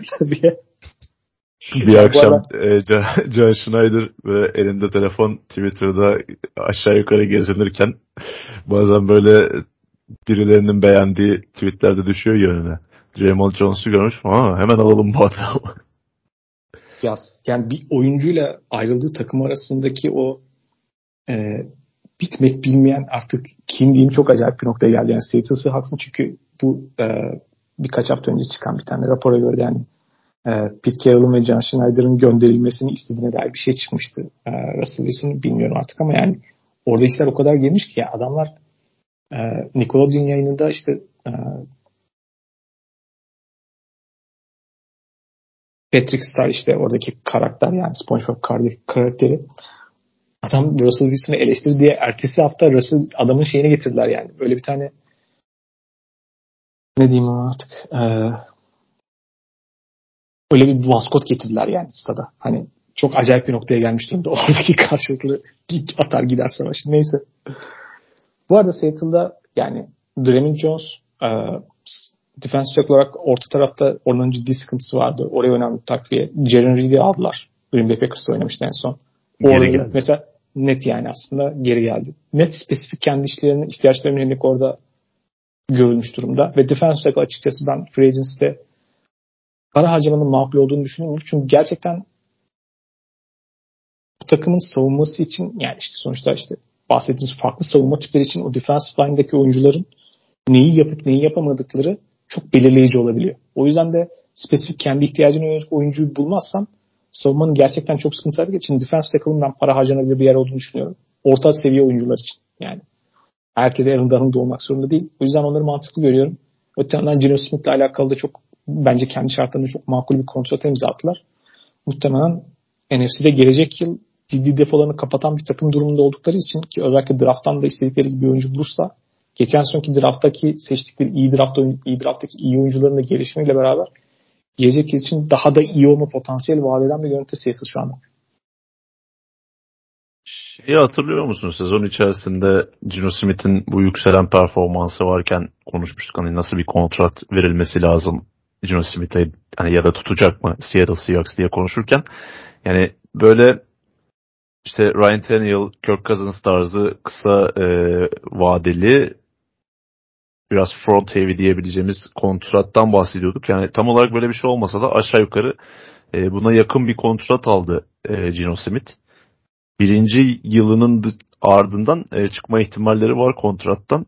Yani o nedenle hani e, tek yıllık bir şey mi acaba sorusunun da bir e, alternatifini bulmuş oldular. Ya zaten e, John Schneider'ın yöneticiliği dönemindeki Seattle Seahawks bu front office işlerinde genelde e, çok büyük hatalar yapmıyor. İşte bir Jamal Adams takası var. Onu bir kenara koyarsak özellikle bu kontrat konularında gayet başarılı bir e, N F L takımı. İşte ilk yıl e, ciddi bir para kazanacak Geno Smith. Onun dışında e, makul bir dead cap'le onun kontratından çıkma ihtimalleri var. E, bu iyi performansını devam ettirirse yine bir iki sezon daha e, takımda tutacaklar onu. Yani bu şu açıdan da aslında Seahawks'ın elini güçlendiriyor. Yani biliyorsun beşinci sıradan draft edecekler Denver Broncos'tan gelen e, birinci tur hakkıyla birlikte. Yani biraz speküle ediliyordu bu. Acaba quarterback'te kullanır mı Seahawks onu? Çünkü Geno Smith her ne kadar e, yeni kontrat imzalamış olsa da uzun soluklu olarak bu takımın quarterback'i olmayacağı garanti. E, otuz iki yaşında yani tamam quarterback'ler otuz sekiz kırk yaşlarına kadar oynuyor artık ama yani Geno Smith'in bu geçen sezon gösterdiği performansı bu yaştan sonra ne kadar uzun vadeli e, sürdürmeye devam edecek? Orası biraz muamma. E, bu Jaren Reed ve Draymond Jones hamleleriyle birlikte ki ikisi de defensive tackle. Biraz sanki beşinci sıradan quarterback ihtimali daha da kuvvetlendi gibi geliyor bana. Çünkü ben mock draftımda da beşinci sıradan Jalen Carter'ın seçilmesini bekliyorum Seahawks için. Ama yani şimdi hem oraya Reed'i hem Dre'Mont Jones'u getirmişken bir defensive tackle daha seçerler mi? Ki zaten bu süreçte yaşadığı saha dışı olaylar da malum. Sanki oradan e, Geno Smith'in arkasında en azından bir iki sezon bekletebilecekleri bir quarterback seçilebilir gibi bir durum oluştu. Anthony Richardson'ı hemen gönderdin oraya. O zaten çok e, yakıştırılıyor. Yani birkaç yerde daha denk gelmiştim. Anthony Richardson'ı beğendiği de e, söyleniyor. Artık sızdırılıyor mu orasını tam bilemiyorum. Yani olursa ideal bir senaryo olur hakikaten de Seahawks için. Bu arada Geno Smith'in kontratı demişken, yani Geno Smith'in e, menajeriyle çalışmanın ne kadar rahat olduğundan bahsetmiş bir şeydi John Schneider. O bile Russell Wilson'la kontrat yapmanın ve Russell Wilson'ın işte bir tane, ya sadece onunla çalışan bir tane artık tanıdığı mı, akrabası ne oldu bilmediğim bir tane menajer var. Orada bile oraya bir gönderme var. İnanılmaz. Evet. Bazı oyuncuların özellikle quarterback'lerin öyle ya. Mesela Derek Carr'ın da e, menajeri böyle çok bilindik bir menajer değil. Hatta böyle bazı konularda tweet attığında oradan görüyordum. Hani adamın takipçisi bile çok az. Yani kim bu diyorsun ama yani ona da geleceğiz, helal olsun, iyi kontrat çıkarttı yine Carr için. Bu arada e, hani bir diğer aslında ciddi aslında sıra boşluğu olan ve ciddi defolarını kapatmak için ciddi orada aktif olması beklenen takımlardan bir tanesi Atlanta Falcons. Görece öyle de oldu. Ee, Ryan Nielsen'ı getirmişlerdi onlar savunma koordinatörü olarak New Orleans Saints'ten. New Orleans Saints'ten alabildikleri bütün savunma oyuncuları topladılar. İşin önce o. Onun dışında en belki göz önünde olan e, safety olarak Bengals'tan Jesse Bates'i aldılar. Yani e, Arthur Smith'in işte Tennessee'den tanıdığı ve orada iyi performans gösterdiği için Patrice'in daha sonra kendi bünyesine kattı. İşte John Smith'i takas yaptılar. Kendi iki tane offensive line'ına faydalar, kontratlar verdiler ki bence o da e, kendi offensive line'da olan iyi performansı olarak Chris Instrum'un bir guard olarak aldığı kontrat bay, bay gayet iyi. Yani açıkçası çok beklediğim yerlere genel olarak kendi şartlarında kendini daha rekabetçi hale getirecek bir takım düzeni oluşturmaya başladılar. Onlardaki soru işareti bundan sonrası için şu aslında. Bir, hani geçen sonraki sıkıntılı gözüken yerler, depolar ne kadar kapatıldı, ne kadar daha derli toplu bir takım olacaklar, onu göreceğiz. Bir diğeri quarterback tabii ki. Sonuçta herkes gibi quarterback sorusu olan yer. Yani Deshaun Watson e, yarışın içerisinde onlar da vardı. Şu anda Desmond Ridler başlayacak quarterback gözüküyor. Muhtemelen ona bir şans verecekler ama Taylor Haneke'yi getirdiler Washington'dan. Muhtemelen onu destekleyecek modelde. Biraz da onların sevdiği tarz, yani mobilitesi olan bir eğlenceli bir quarterback olarak. Bence geçen sezon gibi böyle bayağı eğlenceli ve e, aksiyonlu bir takım olması muhtemel gene. Ama onun dışında muhtemelen onlar içinde potansiyel. Bence sorulardan bir tanesi şu. E, benim merak ettiğim bir, hala quarterback takas, yani quarterback draft edebilecek noktada var. Yani hem draftı yukarı çıkarırlar veya kendileri sekizinci sırada draft edilebilir bir noktada. Onu yaparlar mı soru işareti devam ediyor. Bir diğeri merak ediyordum. Çünkü bundan sonrası da onu söylemezse sana. Lamar Jackson'ın tabii onunla alakalı bir fırsat çıkmasıyla beraber Lamar Jackson işine girerler mi sorusuydu. Çünkü çok ideal bir aday gözüküyorlar oyun sistemi açısından da, ama o konuda hiç ilgilerinin olmadığını söylediler. Pek çok takım gibi, o açıdan ilginç geldi bana. Ya Lamar Jackson'ın zaten en çok yakıştırılan takımlardan birisiydi. Ben de o yakıştırmayı yapanlardan birisiydim. Yani Arthur Smith'in burada inşa etmeye çalıştığı ve belli bir noktaya kadar gayet başarılı kurguladığı hücum sistemine de çok uyum sağlayabilecek bir oyuncuydu aslında e, Lamar Jackson. Baltimore Ravens'ın N F C şubesine gidiyor gibi bir şey olurdu. Yani şuradaki kontratlara da baktığımız zaman zaten e, offensive line merkezli bir takımlardı geçtiğimiz sezon. O offensive line'deki önemli iki tane e, serbest konuma geçen oyuncuyu da takımda tutarak yine e, biz bu yolda gideceğiz mesajını verdiklerini düşünüyorum. Tabii bu kadar aktif olmalarının en büyük nedeni e, Matt Ryan'ın o salary cap'i yıllarca felç eden dead cap'inden, o cap hitinden sonunda artık kurtulmuş olmaları. O nedenle biraz daha esneklikleri vardı. Yani burada Tyler Heineke'ye verilen kontrat, yani bir yedek quarterback için çok fazla bence. Yani yedek quarterback'inize yıllık on milyon dolar vermezsiniz normal şartlarda. Ama tabii burada e, Desmond Ridler'ın çaylak kontratında olmasının büyük bir etkisi var. Ki o çaylak kontratta üçüncü E, tur yanılmıyorsam Desmond Ridler üçüncü tur e, quarterback, çaylak quarterback kontratı. O nedenle böyle bir şey yaptıklarını düşünüyorum. Yani e, Ridler'ın geçtiğimiz sezon bulduğu şanslardaki gösterdiği performans beni hiç etkilemedi açıkçası.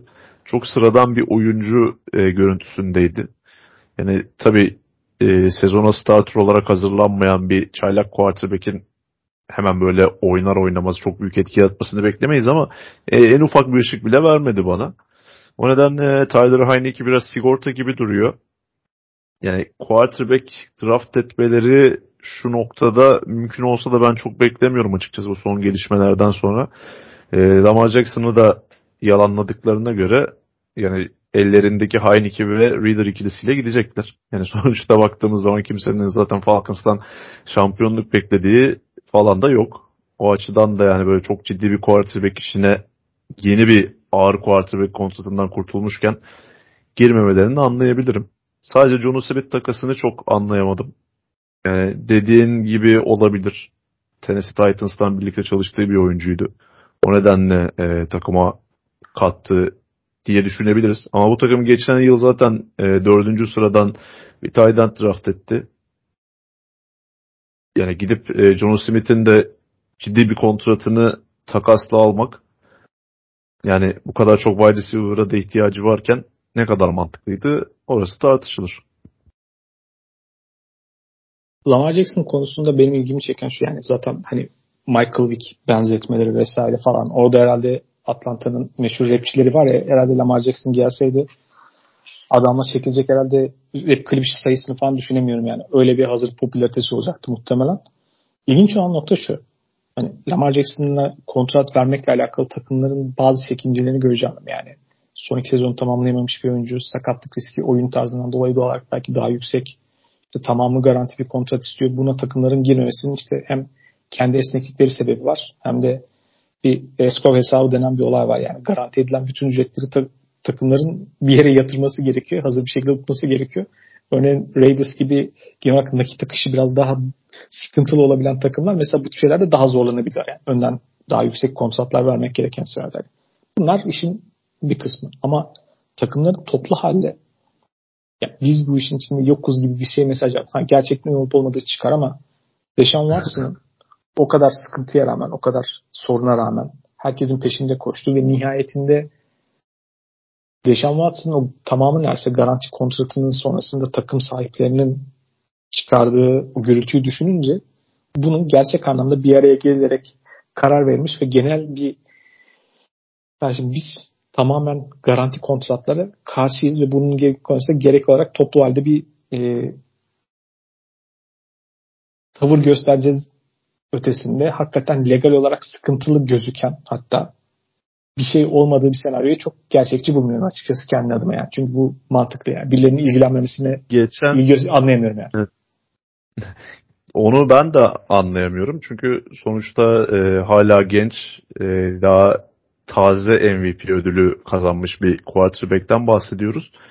Ama e, o bahsettiğin geçen yılki e, toplantıdan sonra çıkıp Cleveland Browns ve Jim Haslam'ı açık açık eleştiren takım sahibi kimdi? Steve Bisciotti'ydi. Ve şu an Lamar Jackson'a o garanti kontratı vermemekte direten de tam olarak kendisi, Ravens'ın sahibi. E, o gar- tamamı garanti kontratın ardından takım sahipleri ciddi derecede bir tepki gösterdiler. Yani bu noktadan sonra bir daha e, garanti tam komplesi tamamı garanti quarterback kontratı görür müyüz? Bilemiyorum. Ee, ama Adam Schefter'ın e, bildirdiği bir rapora göre daha önce işte Baltimore Ravens gayet bol garantili işte iki yüz milyon dolara kadar çıkan garantili bir kontrat teklif etmiş Lamar Jackson'a ve Lamar Jackson bunu reddetmiş. Daha sonra da dün işte Lamar Jackson yine e, klasik Twitter üzerinden bununla dalga geçer bir tweet atmıştı. Yani ben bu noktada biraz e, Lamar Jackson'ın profesyonellikten uzak, yani bu tabii kişiye göre değişir ama benim görüşüm bu. Profesyonellikten uzak e, bir şekilde kendini yönetme çabasının da etkin olduğunu düşünüyorum. Çünkü yani her oyuncu kendi e, markasını yönetemez ya da kendi haklarını bu şekilde yönetemez. Bu zor bir iş. Yani kolay bir şey olsa zaten bu işle ilgilenen profesyoneller olmazdı. Yani, e, bir tane menajere sahip olmamasının ciddi derecede sıkıntı yarattığını düşünüyorum ben Lamar Jackson'a. Hem e, tavsiye verme konusunda hem de e, oyuncuyu takımlara pazarlama konusunda. Yani şunu diyebilirsin, Lamar Jackson yani kendini pazarlaması gereken bir oyuncu değil. Yani yaptıkları ortada. Ama işte Baltimore Ravens o kadar güzel yerlerden karşı ataklar yapıyor ki Lamar Jackson'a karşı. Lamar Jackson'ın e, buna karşılık verebilecek bir ekibi yok etrafında. Yani e, annesi var. İşte belli bir noktaya kadar yardımcı oluyor ama hani ne kadar profesyonel bu işle ilgilenen birisi tartışılır. E, onun dışında N F L Oyuncular Birliği var. Hani zaman zaman tavsiyelerde bulunabiliyorlar oyunculara ama yani oyuncuları takımlara pazarlayamıyorlar sonuçta. Yani kontratını avukatlara e, inceletebilirsin. Ama bunların hepsini yapabilecek, e, senin e, hakkını savunabilecek ya da senin piyasanı belirleyebilecek gerçek profesyonel menajerlerle çalışmak çok daha farklı bir durumda e, bulundurabilirdi şu an Lamar Jackson'ı. Bunun da büyük bir etken olduğunu düşünüyorum. Yani non-exclusive franchise tag çok fazla gördüğümüz bir franchise tag değil. E, exclusive franchise tag'ten de farkı e, temel olarak aslında bu sınırlı ve sınırsız serbest oyuncuya benzer bir durum. İşte sınırlı serbest oyuncuda bir teklif gelirse o oyuncunun sahibi olan takım bunu karşılayabiliyor. Bunda da aynı şekilde. Tek farkı işte e, eğer Ravens karşılamayı kabul etmezse iki tane birinci tur hakkı alacak diğer takımlardan ve e, bu şekildeki franchise tag, non-exclusive franchise tag'in quarterback e, değeri otuz iki milyon dolar civarı. Exclusive franchise tag kırk beş milyon dolar. Yani bu bayağı aslında bir e, satranç maçına dönmüş durumda. Diğer takımların bu kadar hızlı bir şekilde işte Lamar Jackson'la ilgilenmiyoruz açıklaması yapmasının bir nedeni de bu olabilir aslında. Çünkü şu an değeri o kadar düşük bir durumda ki pardon otuz iki milyon dolar yani ne teklif ederse bir takım Baltimore Ravens'ın rahatlıkla karşılayabileceği bir miktar bu. Ve beş günlük bir süresi olacak. Yani atıyorum mesela Carolina Panthers'tan örnek vermek gerekirse Lamar Jackson'a bir teklif yaptığını düşünelim. Baltimore Ravens beş gün bekleyip beşinci gün sonunda bu teklifi karşıladığında Carolina Panthers belki birinci sırayı alma hakkını kaybedecekti. Yani orada başka birine kaptıracaktı birinci sırayı. Yani takımlar biraz bu noktada da e, uzak duruyor gibi bir durum var açıkçası Lamar Jackson'ın. Yani şüpheli, bu danışıklı dövüş durumu çok şüpheli geliyor. Onun dışında tabii ki Lamar Jackson'la alakalı daha sonra konuşuruz. Daha detaylı olarak hani bir sürü takımların farklı sebepleri olur, riskleri olur ama bahsedilen örneğin Lamar Jackson'ın kendi teyit ettiği garanti kontratı da daha kısa sürdü. Yani mesela Kirk Cousins'ın aldığı tamamı garanti kontratı süresi daha kısaydı. üç yıllıktı. Yani daha fazlasının oyuncudan istediği veya genelde anlaşılan garanti süresi garantisi daha düşük olan ama işte beş yıllık altı yıllık kontratlar konusunda takımlar sıcak bakmıyor kısacası ve bu konuda biraz danışıklı bir durum var. Daha o konuda daha çok ortalıkta malzeme çıkar görünüyor. Çünkü bir yandan şöyle bir durum var yani Baltimore Ravens da kendi uyguladığı prensiplere ve oyunculara belli seviyenin üzerinde kontrat verdikleri işte kontrat şekilleri, kontrat tipleri, onun e, ki hangi oyuncuya ne şartlarda verdikleri konusunda böyle kendi çok standart net e, çerçevesi olan ama genel olarak da bunda başarılı olan bir takım olduğu için hani yani takım sahibi veya işte bir taraftar baskısı vesaire falan hiçbir şeyi hani umursamayacak bir durumda var onlarda. O yüzden orada ilişki çok acayip ama başka hiçbir takımın girmiyor olması da tuhaf. Neyse. Daha da orada daha çok gelişme olacak gibi gözüküyor. Bu arada draft yani bu dönemin en ilgi çekici takımlarının bir tanesi. Aslında kadrosu gayet üst seviyede olmakla beraber kadrosunu daha da çılgın hale getirme noktasında bir ligin belki geçen sezona kadar ama geçen sezon tabii biraz performans biraz düşmesine rağmen bir numaralı cornerback'ini takas etmesi Jalen Ramsey'i Miami Dolphins'ın. Daha sonrasında benim çok çok beğendiğim ve bence Fred Warner'dan sonra alabil yani sahip olmak isteyeceğiniz en iyi linebacker'lardan bir tanesi olan David Long Junior'ı getirmeleri. Tuan'ın potansiyel e, sarsıntı durumlarına karşı gayet makul olan Mike White'ı New York Jets'ten getirmeleri bir yere quarterback seçeneği var.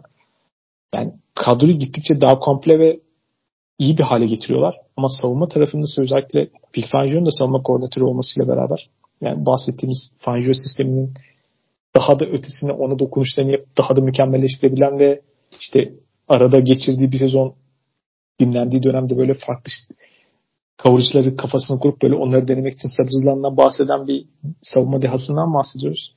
Jalen Ramsey zaten bu sistemde parlamış ve ona uyum sağlamış. Belki birebir direkt olarak dışarıda oynayan bir receiver'ı direkt olarak hani onu kilitlemekten öte daha fazla ortada, o özellikle bu yapıda underneath dediğimiz o orta tarafta savunma noktasındaki o slot cornerback gibi olabilen veya oradaki iki safety'den aşağı inebilen safety noktasındaki oyuncunun çok yıldızlaşabildiğini gördüğümüz sistem için çok iyi bir oyuncu ve o rolü zaten çok iyi oynadı Jalen Ramsey. David Long junior'ın bu takımın savunma sisteminde mümkün olduğunca e, koşu oyununu biraz daha geciktirme ve riske atma noktasında orada koşu e,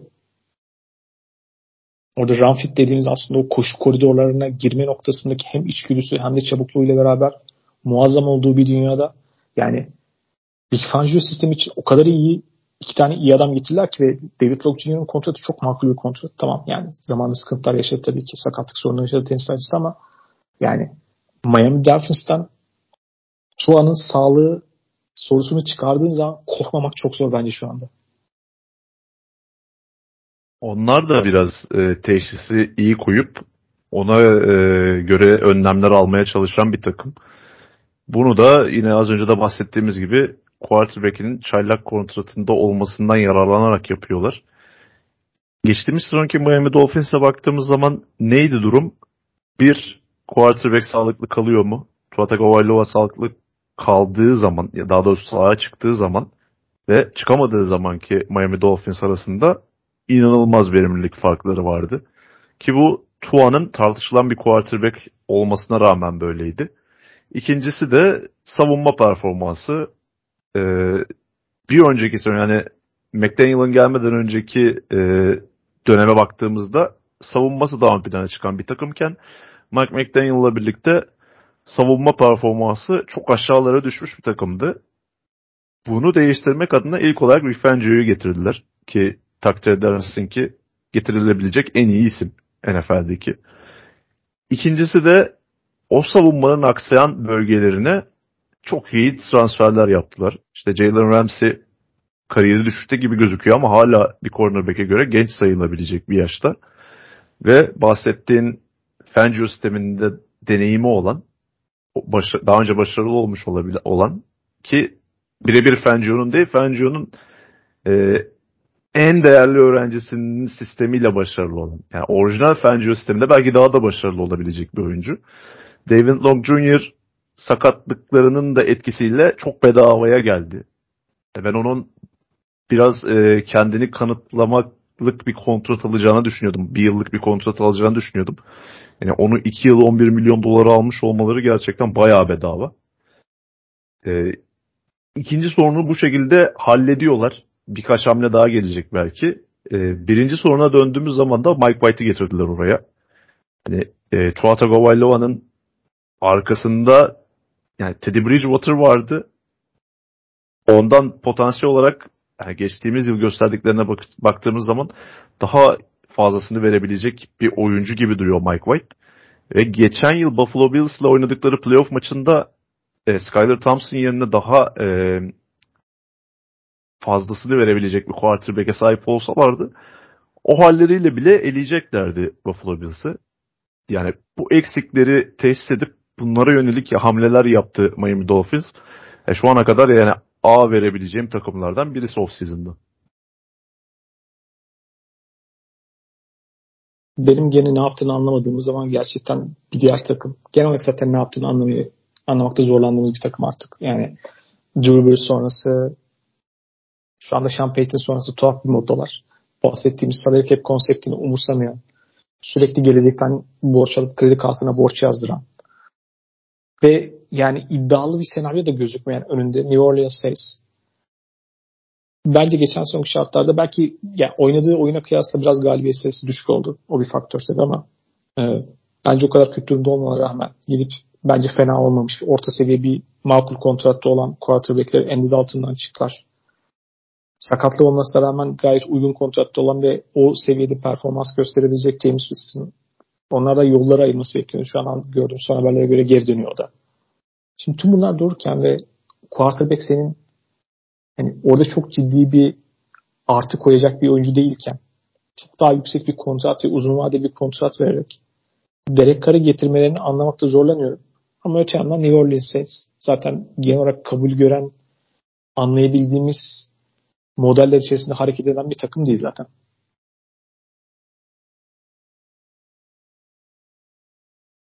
Yani şimdi Derek Carr takımın e, tavanını daha yukarı çekmiş durumda. Yani Andy Dalton ve Jameis Winston'la kıyasla bu böyle ama e, şu noktada anlıyorum. Yani günün sonunda Derek Carr size Super Bowl'u kazandıracak bir quarterback mi? E, mevcut ortamda buna kimse evet demez sanırım.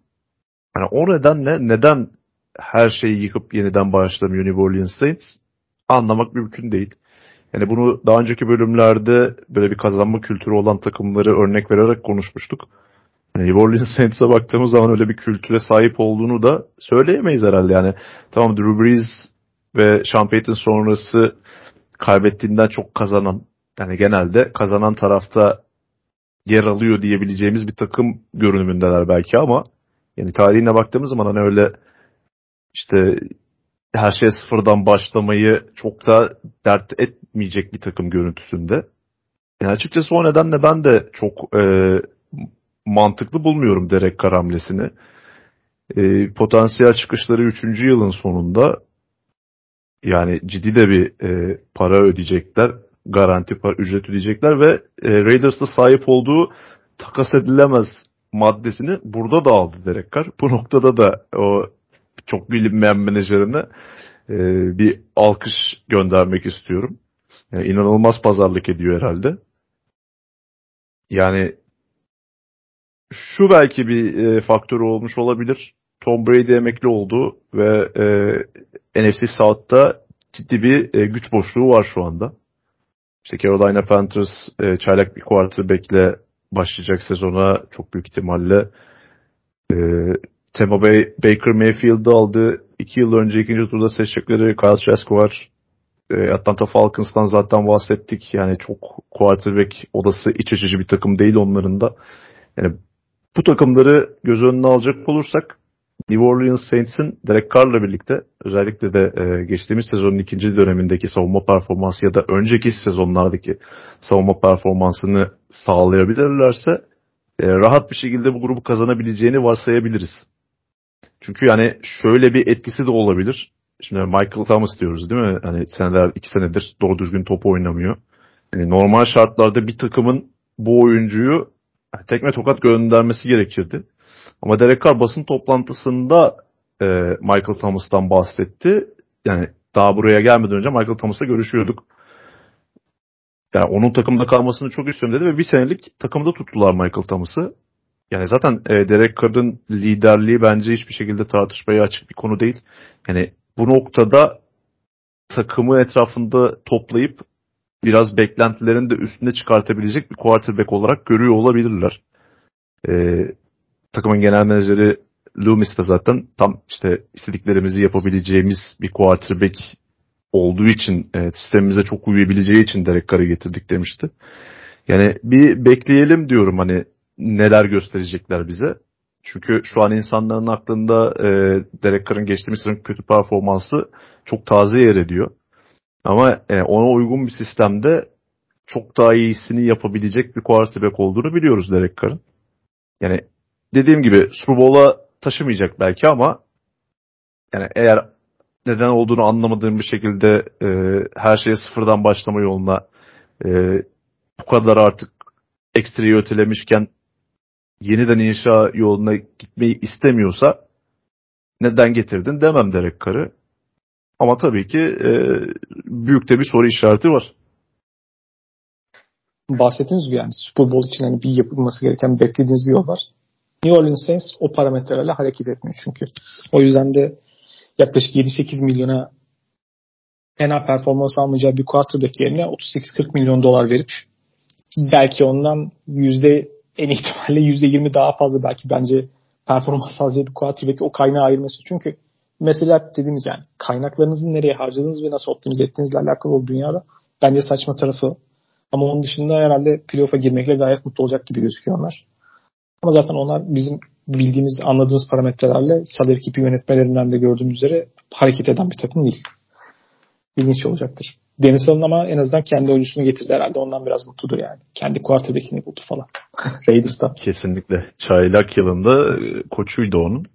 Çok uzun süreli çalışamadılar birlikte ama yani demek ki bayağı etkilenmişler birbirlerinin. Genelde evet yani bir head coach özellikle draftında etkili olduğu bir quarterback varsa yani onu hani biz daha iyi daha kötüyüz ama onların böyle bir farklı bir frekansları var yani. Onu beğeniyor ve tutuyorsa orada başka bir bağlılık oluşuyor. Merak ettiğimiz quarterback kontratlarda ne olacağından merak ettiğimiz şeylerden bir tanesi Daniel Jones aslında New York Giants'da. New York Giants'da beklentinin üzerinde bir sezon geçirdi. Ve bu tip quarterback'lerin kontratını planlamak zor. Çünkü böylece orta seviye bir quarterback olduğunu düşünüyorsunuz. Orta seviyeli bir quarterback'e en iyi seviyeli quarterback'lere yakın para verdiğiniz zaman nihayetinde kaynakları çok efektif kullanmıyorsunuz. Ve geçen seneki performans sürekli ya gerçekleştirici bir performans mı gibi başka soru işaretleri varken nihayetinde şöyle bir şey aslında Daniel Jones'un fırsatı oldu. Bir, beşinci yıldaki o yani ilk tur draftlarda olan beşinci yıl opsiyonunu sezon başında kullanmamışlardı. O yüzden açığa çıktı. Diğeri sadece bir tane franchise'da kullanabilecekleri için onu da running back olarak Saquon Barkley üzerinde kullanmayı tercih ettiği için New York Giants orada açıkçası biraz elini güçlendirdi pazarlık gücü ve bence oradan Daniel Jones gayet iyi bir kontratla çıktı ama New York Giants tabii ki kadrosunun çok defolarını olarak ve hala Dave Gettleman döneminden, önceki genel menajer döneminden hala temizlenmesi gereken şeyler var. Yani Kenny Galladay'in kontratının vesaire etkileri falan adamı bırakmalarına devam, devam edecek. Hani bir anda her şey toparlanacak durumda değil ama iki tane onun için önemli hamleleri var. Babayo Kareke'yi aldılar Indianapolis Colts'tan. Dediğim gibi bir off-ball linebacker'a o, o civarda paralar verildiğinde ben biraz e, imtina ediyorum. Diğeri ama bence kısa vade için önemli bir takviye. Darren Waller'ı Raiders'tan takas etmeleri var. Üçüncü turun sonunda yani üçüncü sıra hakkıyla yani e, onu getirdiler. O da o konuda yani hücumdaki yetenek tabanı sınırlı olan bir takım için çok kıymetli. Sonuçta ciddi eksiklerine yapılmış takviyeler var ama tabii Daniel Jones kontratı onların ileride ne kadar bağlayıcı olur bilmiyorum. Çünkü ama Daniel Jones'tan nihayet kontratın garantisine baktığınız zaman iki sezon sonra çıkabilecek durumdalar. New York Giants bilmiyorum ne düşünüyorsun? New York Giants'ın önünde iki tane yol vardı yani hem Daniel Jones hem de Saquon Barkley serbest oyuncu durumuna düşünce yani ya Daniel Jones'u franchise tekli takımda tutacaklardı. E bu durumda Saquon Barkley ile büyük ihtimalle yolları ayıracaklardı. Yani şu an e, running back'lerin değerini biçmek zaten çok kolay bir şey değil.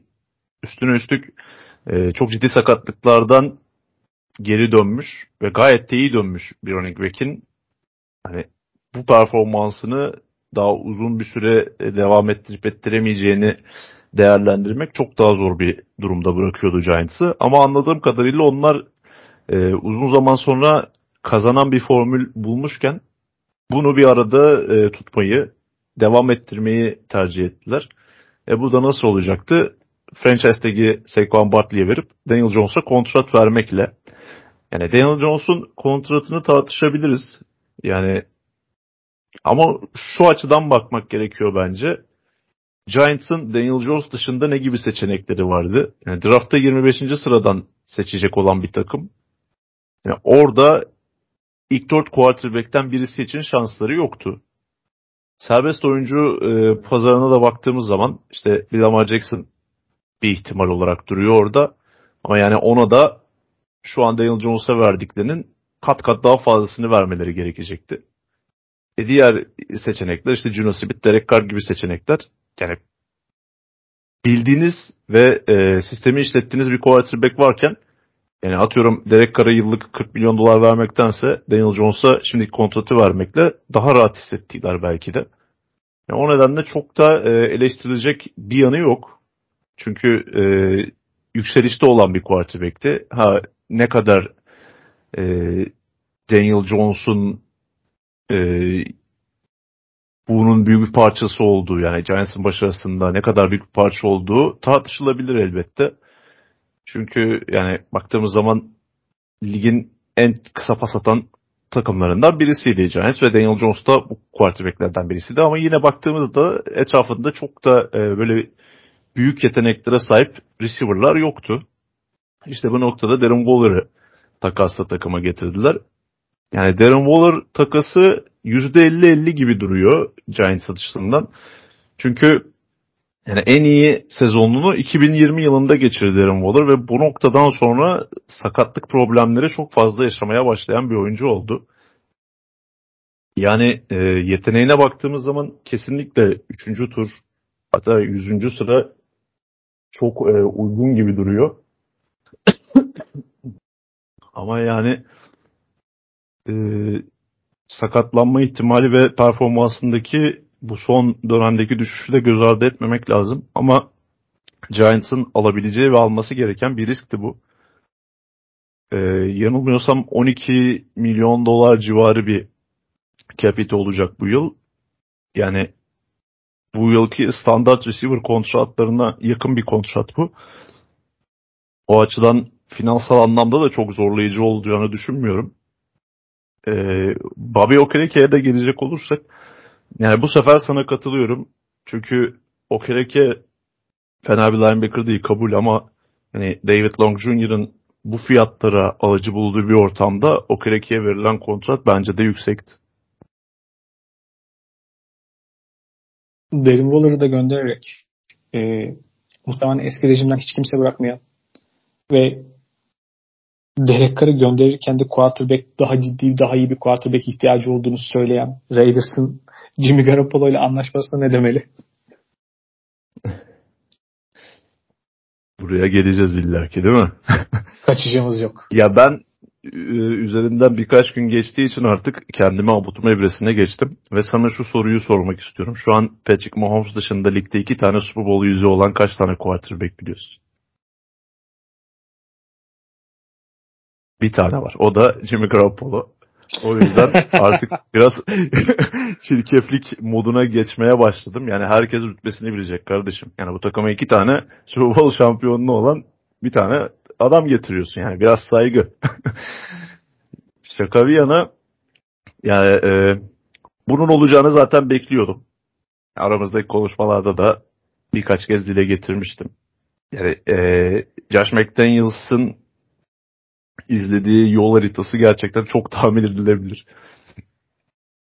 Ama e, bunun illaki kötü bir şey olması da gerekmiyor, çünkü e, elinizde bir tane hücum koordinatörü var ve e, ligde yaptıklarıyla, hücum koordinatörü olarak yaptıklarıyla belli bir e, seviyeye gelmiş ve belli bir saygıyı kazanmış birisi.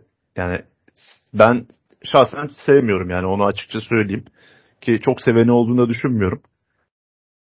Ama yine de belli bir e, yetenek ispatı yapmış bir e, hücum aklı diyeyim.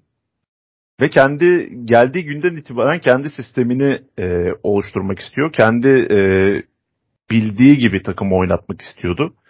Ki Derek Carr'ın bu kadar kötü bir performans göstermesi bir numaralı olarak bununla alakalıydı. E, bu bağlamda Jimmy Garoppolo'yu getirmesi, Jacob Myers'ı getirmesi, kendi sistemini işletebilecek oyuncular getirmesi e, Raiders'ın önümüzdeki sezon en azından daha böyle bir hücumda takım gibi gözükmesinin e, yolunu açıyor. Ama tabii Garoppolo'ya ne kadar e, güvenebilirsin? Daha doğrusu sağlıklı kalacağına ne kadar güvenebilirsin? Çünkü e, geçtiğimiz yıl sakatlarına kadar fena bir performans göstermiyordu. Yani o oyunu Raiders'e getirse ben açıkçası çok da mutsuz olmam. Yani kontratı da baktığımız zaman gayet makul bir kontrat. Hatta O, o kontratı gördükten sonra biraz şeyde düşünmeye başladım. Yani fırsat olursa acaba yedinci sıradan running back hala oyunun içinde mi diye düşünüyorum. Yani onun dışında Jacob Myers hamlesinin de tamamen aslında Darren Waller'la alakalı bir hamle olduğunu görmüş olduk. Yani çünkü Jacob Myers aldıktan sonra Raiders'ın salary cap'i birden on milyon dolar civarlarına düşmüştü. Yani Waller'ı gönderip o boşluğu tekrardan yarattılar ve Waller'ın e, iş yaptığı bölgelerde e, iş yapan bir wide receiver takıma gelmiş oldu. Yani e, çok bir umudum yok zaten Raiders'tan. O nedenle şu bir iki seneyi böyle geçireceğiz gibi duruyor. önemli olan o gelecekteki takımın quarterback'ini bulmak olacak. O bu sezon mu olur, önümüzdeki sezon mu olur artık ona bakacağız. Yani Derek Carr'la ayrıldığın yolda muhtemelen daha uzun vadeli bir çözüm ihtimal peşinde koşmasını beklersin. Şimdi Jimmy Garoppolo'yu getirdiğin zaman yani en azından bu yıl oynayacak demek. Ha, bir tane ben illa draft'tan da quarterback seçeceğim, onu bir sene oturacağım diyorsan belki ancak o zaman makul duruma oturuyor. Diğer taraftan Davante Adams şu anda takımda çok anlamsız ve lüks bir harcama olarak kaldı. Geçen sezon takas zamanında da böyle bir senaryo vardı ama yani bir oyuncu profili olarak sürekli kısa mesafe ve ortaya pas atan Jimmy Garoppolo'nun maksimize edileceği bir oyuncu değil. Çünkü dışarıda oynayan ve daha orada efektif olan bir oyuncu. Bir kere Jimmy Garoppolo derinlikte pas atan bir oyuncu da değil. Yani Davante Adams anlamsız bir lüks halde kalmış durumda ve e, çok ilginç, çok tuhaf bir planlamadan geçiyor gibi Raiders. Ne yapmaya çalıştıklarını da çözemiyorum ama merak ediyorum, bekleyeceğim yani. E, ama yani bir iki sene sonra böyle tuhaf hala tuhaf hamlelerin etrafında kendi Patriots döneminde, çünkü Patriots'tan gelen koçların bir şey vardır ya, oradaki yapıyı tekrarlamak, birebir replike etmeyi çok meraklılar ama sonra saçma sapan şeylere dönüşür. Şu an o yolda gözüküyor gibi hissiyatım açıkçası.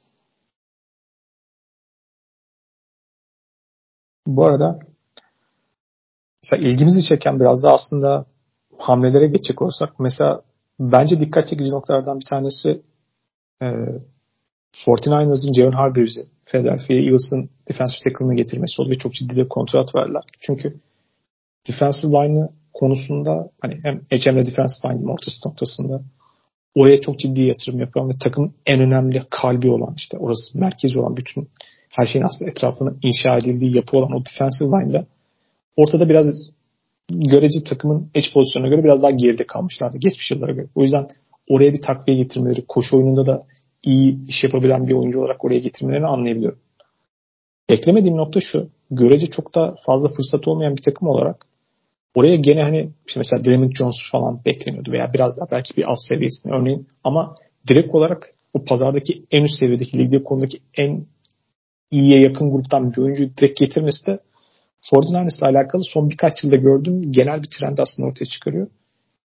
Çok önem verdikleri, çok yüksek etki yapacak, en üst seviyede fark yaratacak mümkün, yani hakikaten elit elit oyuncuları mümkün olduğunca takımı toplayıp geri kalanını bir şekilde hallederiz gözüküyor. Yani biraz Los Angeles Rams'ın all-in modeline benziyor yani. Bazı noktalarda çok premium oyunculara çok ciddi kaynak ayırmak, geri kalanını da bir şekilde doldurmak üzerine kurulu.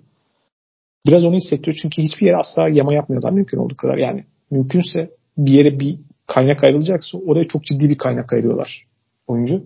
Benim Javon Hargreave noktasındaki hissiyatımda bu oldu açıkçası. Bu tabii ki yani e, makul bir strateji ama şu noktada benim aklımda biraz soru işaretleri de oluştu.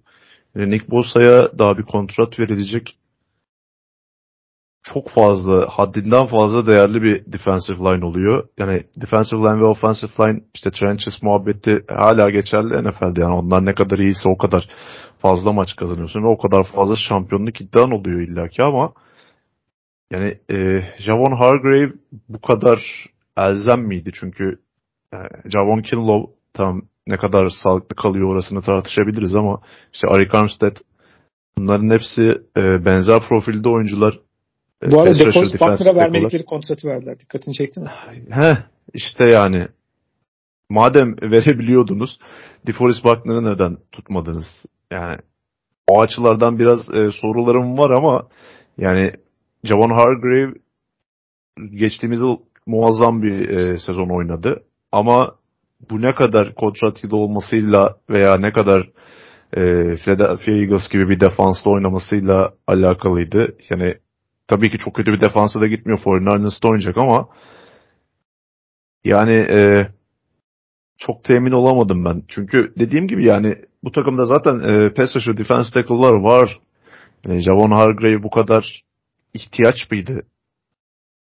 Yani tabii ki hiçbir zaman yeteri kadar e, fazla pass rusher'a, iyi savunma oyuncuna sahip olamazsınız N F L'de. Yani bulduğunuz zaman bu fırsatı değerlendirmeniz lazım ama yani tam olarak paranın karşılığını verecek mi? Onu çok merak ediyorum. Ve de Sam Darnold'u getirdiler. O da e, büyük ihtimalle e, Brock Purdy zaten sezona başlayamayacak gibi duruyor. E, Trey Lance'e bir sigorta olması amacıyla yapılan bir hamle. Yani biraz bana şey düşündürüyor bu açıkçası. Karşılayan artık e, hangi seviyeye çıkmak istiyor bu quarterbackler konusunda. Yani Sam Darnold'da da böyle e, hiç hayalimizin el vermeyeceği bir noktada bir oyuncu olarak karşımıza sunarsa yani e, Trey Lance'ın olası bir başarısızlık ya da sakatlık durumunda yani artık ne diyelim biz bu adama günün sonunda yani. Çok ilginç bir şey yani. Quarterback konusunda bir insan bu kadar ya, vasat quarterbacklerle verim alıp şey hayatına devam etmesi hala şampiyonluğu yok çok hiç. Bir tane e, ünlü bir aktris mi, manken mi birisi vardı. Şu an kim olduğunu hatırlayamadım da sanki şöyle bir söz hatırlıyorum yani çirkin erkeklerden hoşlanıyorum. Bu da ona benziyor yani sorunlu quarterbacklerden hoşlanıyorum. Bana sorunlu quarterback getirin düzelteceğim onu adam edeceğim. Başka bir açıklaması yok. Ama Sam Darnold'un hani karşılığını bulmayan potansiyeliyle beraber ilgi çekici bir durum oluştu yani açıkçası. Onu da söyleyeyim. Evet ben olmasını çok isterim yani Sam Darnold'u çok beğeniyordum lige gelirken. Yani çok da üzüldüm açıkçası o potansiyeline ulaşamamasına. Yani neden olmasın bunu bu saatten sonra karşılayanla birlikte? Ama bir takımın güçlü yönünü daha da güçlendirerek onu keskinleştirmek üzerine bir strateji kurması. Belki herkesin cesaret edemediği ama bu konuda ısrar devam ediyorlar. Şu an kadar açıkçası yani kırk dokuzlar'ın karşılayan dönemine baktığın zaman bu defensive line konusunda sürekli orayı takviye eden, sürekli oraya yatırım yapan bir takım olmasının karşılığında genel olarak aldılar yani. O yüzden onu mantıklı buluyorum kendi içerisinde. Benim ilgimi çeken hamlelerden bir tanesi şu oldu açıkçası ve çok beğendiğim diyebilirim. Dallas Cowboys'un Stephon Gilmore'u gitmesi. Yani onu takas etmesi ki Stephon Gilmore bu ligde yılın savunma oyuncusunun kaza, ödülünü kazanmış birkaç yıl önceki. Bu genel olarak cornerback'lerin kazanmasının kolay olduğu bir ödül değildir. Ligin hep yani son birkaç yılda hep ligin en iyi cornerback'ler arasında yer almış. Birebir savunması çok çok iyi olan ama tabii ki biraz yani sakatlıklar vesaire falan biraz gözden düşmüştü ama geçen son hala çok çok iyi bir performans gösterdi. Onu getirmiş olmaları yani hem savunmada vidaları daha da fazla sıkabilmeleri adına yani çünkü orada Trevon Diggs dünyanın en iyi birebir savunmacısı değil. Daha başka özellikleri var ama Stephen Gilmore orada çok oradaki gerçek anlamda bir zayıf karnını kapatmanın ötesini güçlendirerek o savunmayı da daha farklı ve devamlılığını getirebilmesi noktasında çok ilgi çekici bir parça oldu açıkçası. Benim çok beğendiğim ve şu andaki halindeki bu takımın penceresinin farkında olup kazanma penceresinin ona yönelik yapılmış çok genelde Dallas Cowboys'tan her zaman görmediğim mantıklı bir hamle olarak ben çok beğendiğimi söyleyebilirim. Indianapolis Colts da zaten iki yıllık bir kontratla katılmıştı geçtiğimiz sezon. Bir yılını orada geçirdi. Yani Cowboys da bir yılı olacak. O nedenle yani e, kazandığı para çok takınıl, takılmaması gerekiyor bence. Çünkü yani otuz iki otuz üç yaşında bir cornerback artık Gilmore. Yani bu paranın karşılığını ne kadar verebilir orası ayrı bir mesele ama e, Cowboys'un denemesi gereken bir hamleydi. Çünkü geçen sezonda bahsettik. Özellikle e, takımın Javon Diggs dışındaki diğer cornerbacklerinin sakatlanmasıyla birlikte işte Jordan Davis'in e, diğer cornerback'in adını unuttum şimdi. O ikisinin sakatlanmasıyla birlikte yani orada çok büyük sıkıntı yaşamıştı Cowboys. İşte Xavier Rhodes'u, Mackenzie Alexander'ı falan sezonun bir noktasında sokaktan takıma getirip hani onları denemeye başlamışlardı o pozisyonlarda. O açıdan e, Stephon Gilmore gibi ki geçtiğimiz sezonki performansı da gayet iyiydi bu arada. İki interception'u var. E, Raiders maçında maçı bitiren e, pas savunmasını yapmıştı benim hatırladığım. O yılın savunmacısı performansı evet, olmasa bence da... Bence şöyle bir, şöyle bir artısı var. Oyunu atletizminden daha ziyade tekniğine daha dayalı bir oyuncu olduğu için daha iyi yaşlanacak oyunculardan bir tanesi bence. Kesinlikle. Çok iyi bir nokta. Bunu şuradan da görebiliriz. Yani genelde cornerbackler yaşlandıktan ve belli bir e, atletizm kaybından sonra safety olarak kariyerlerine devam ediyorlar. Ve Stephon Gilmore geçtiğimiz Indianapolis Colts'la e, altmış küsür tackle yaparak kariyerinin en yüksek tackle sayısına ulaşmış. Yani e, cornerback sonrası hayat noktasında da bunu başarabilecek bir performansı vardı Colts'ta geçtiğimiz yıl.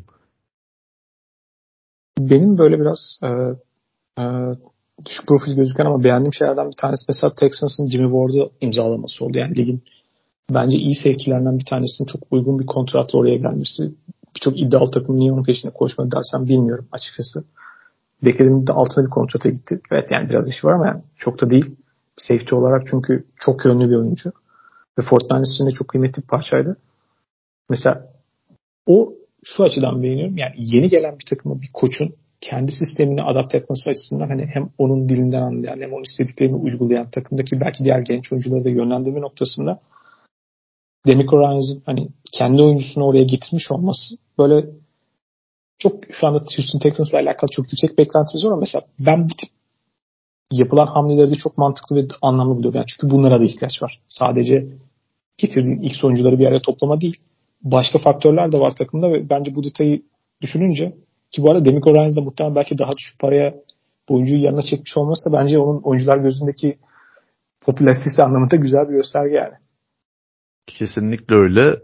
Yani yeni bir koçun kendi sistemini takıma anlatma noktasında o takımla birlikte yaşayacak bir oyuncudan daha iyi bir yolu olamaz zaten. Yani Jimmy Ward da bu noktada pozisyon icabı da yapılacak en iyi hamlelerden birisi. Çünkü ben şu an Houston Texans'ın kadrosuna baktığım zaman özellikle savunma tarafında en değerli pozisyon grubu secondary grubu. Yani şu an ligdeki birçok takımdan kağıt üzerinde daha iyi bir secondary'e sahip olduklarını düşünüyorum. Yani geçtiğimiz yılın çaylakları Jalen Petrie ve Derek Stingley buradalar ve Jimmy Ward gibi tecrübeli ve bu sistemi bilen bir safety'nin yani bunlarla yan yana oynayacak bir oyuncunun burada bulunması bu oyuncuların gelişimi noktasında da çok değerli olacak. Yani Nickelback'te Desmond King, diğer cornerback'te de Steven Nelson var. Gayet değerli bir secondary olarak görüyorum ben burasını. Eğer e, Demico Ryans o etkisini bu savunma üzerinde gerçekleştirmeye başlayacaksa bunun başlangıç noktası savunmanın arka tarafı olacak gibi gözüküyor.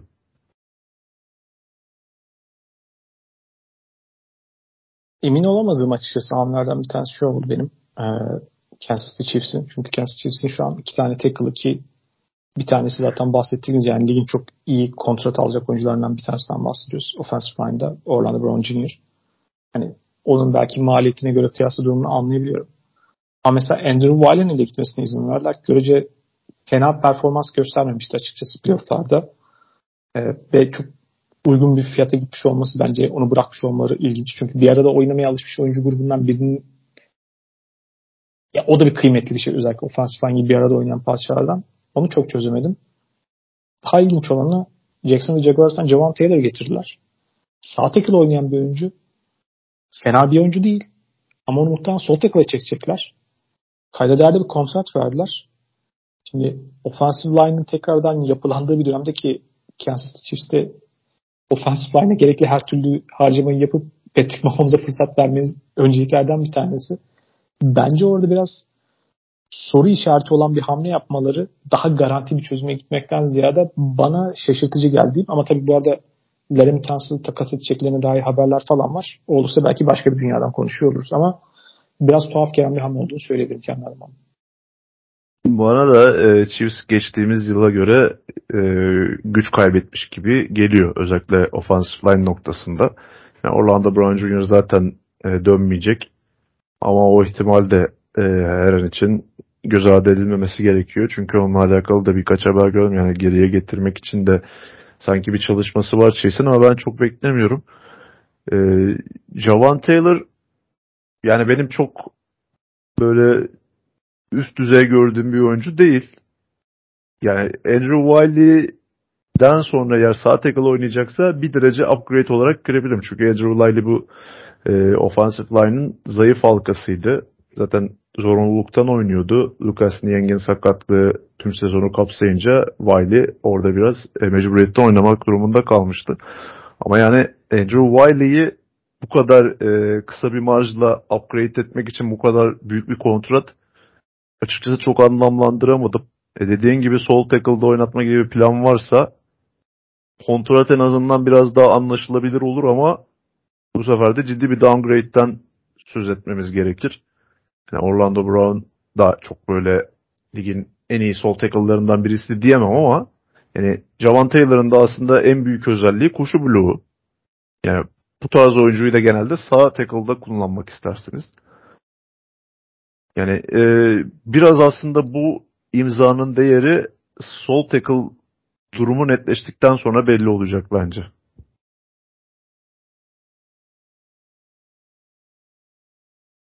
Bana ilginç gelen şeylere devam edecek olursak, e, örneğin linebacker kontratlarından bahsettik.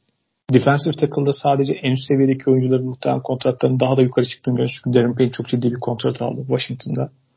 Ama yani ortalama diyeceğim defensive tackle'ların on beş milyon dolar civar kontratlar olduğunu gördük. Yani görünmeyen bir cebin pozisyonu haline gelmiş olması benim için dikkat çekici noktalardan biriydi.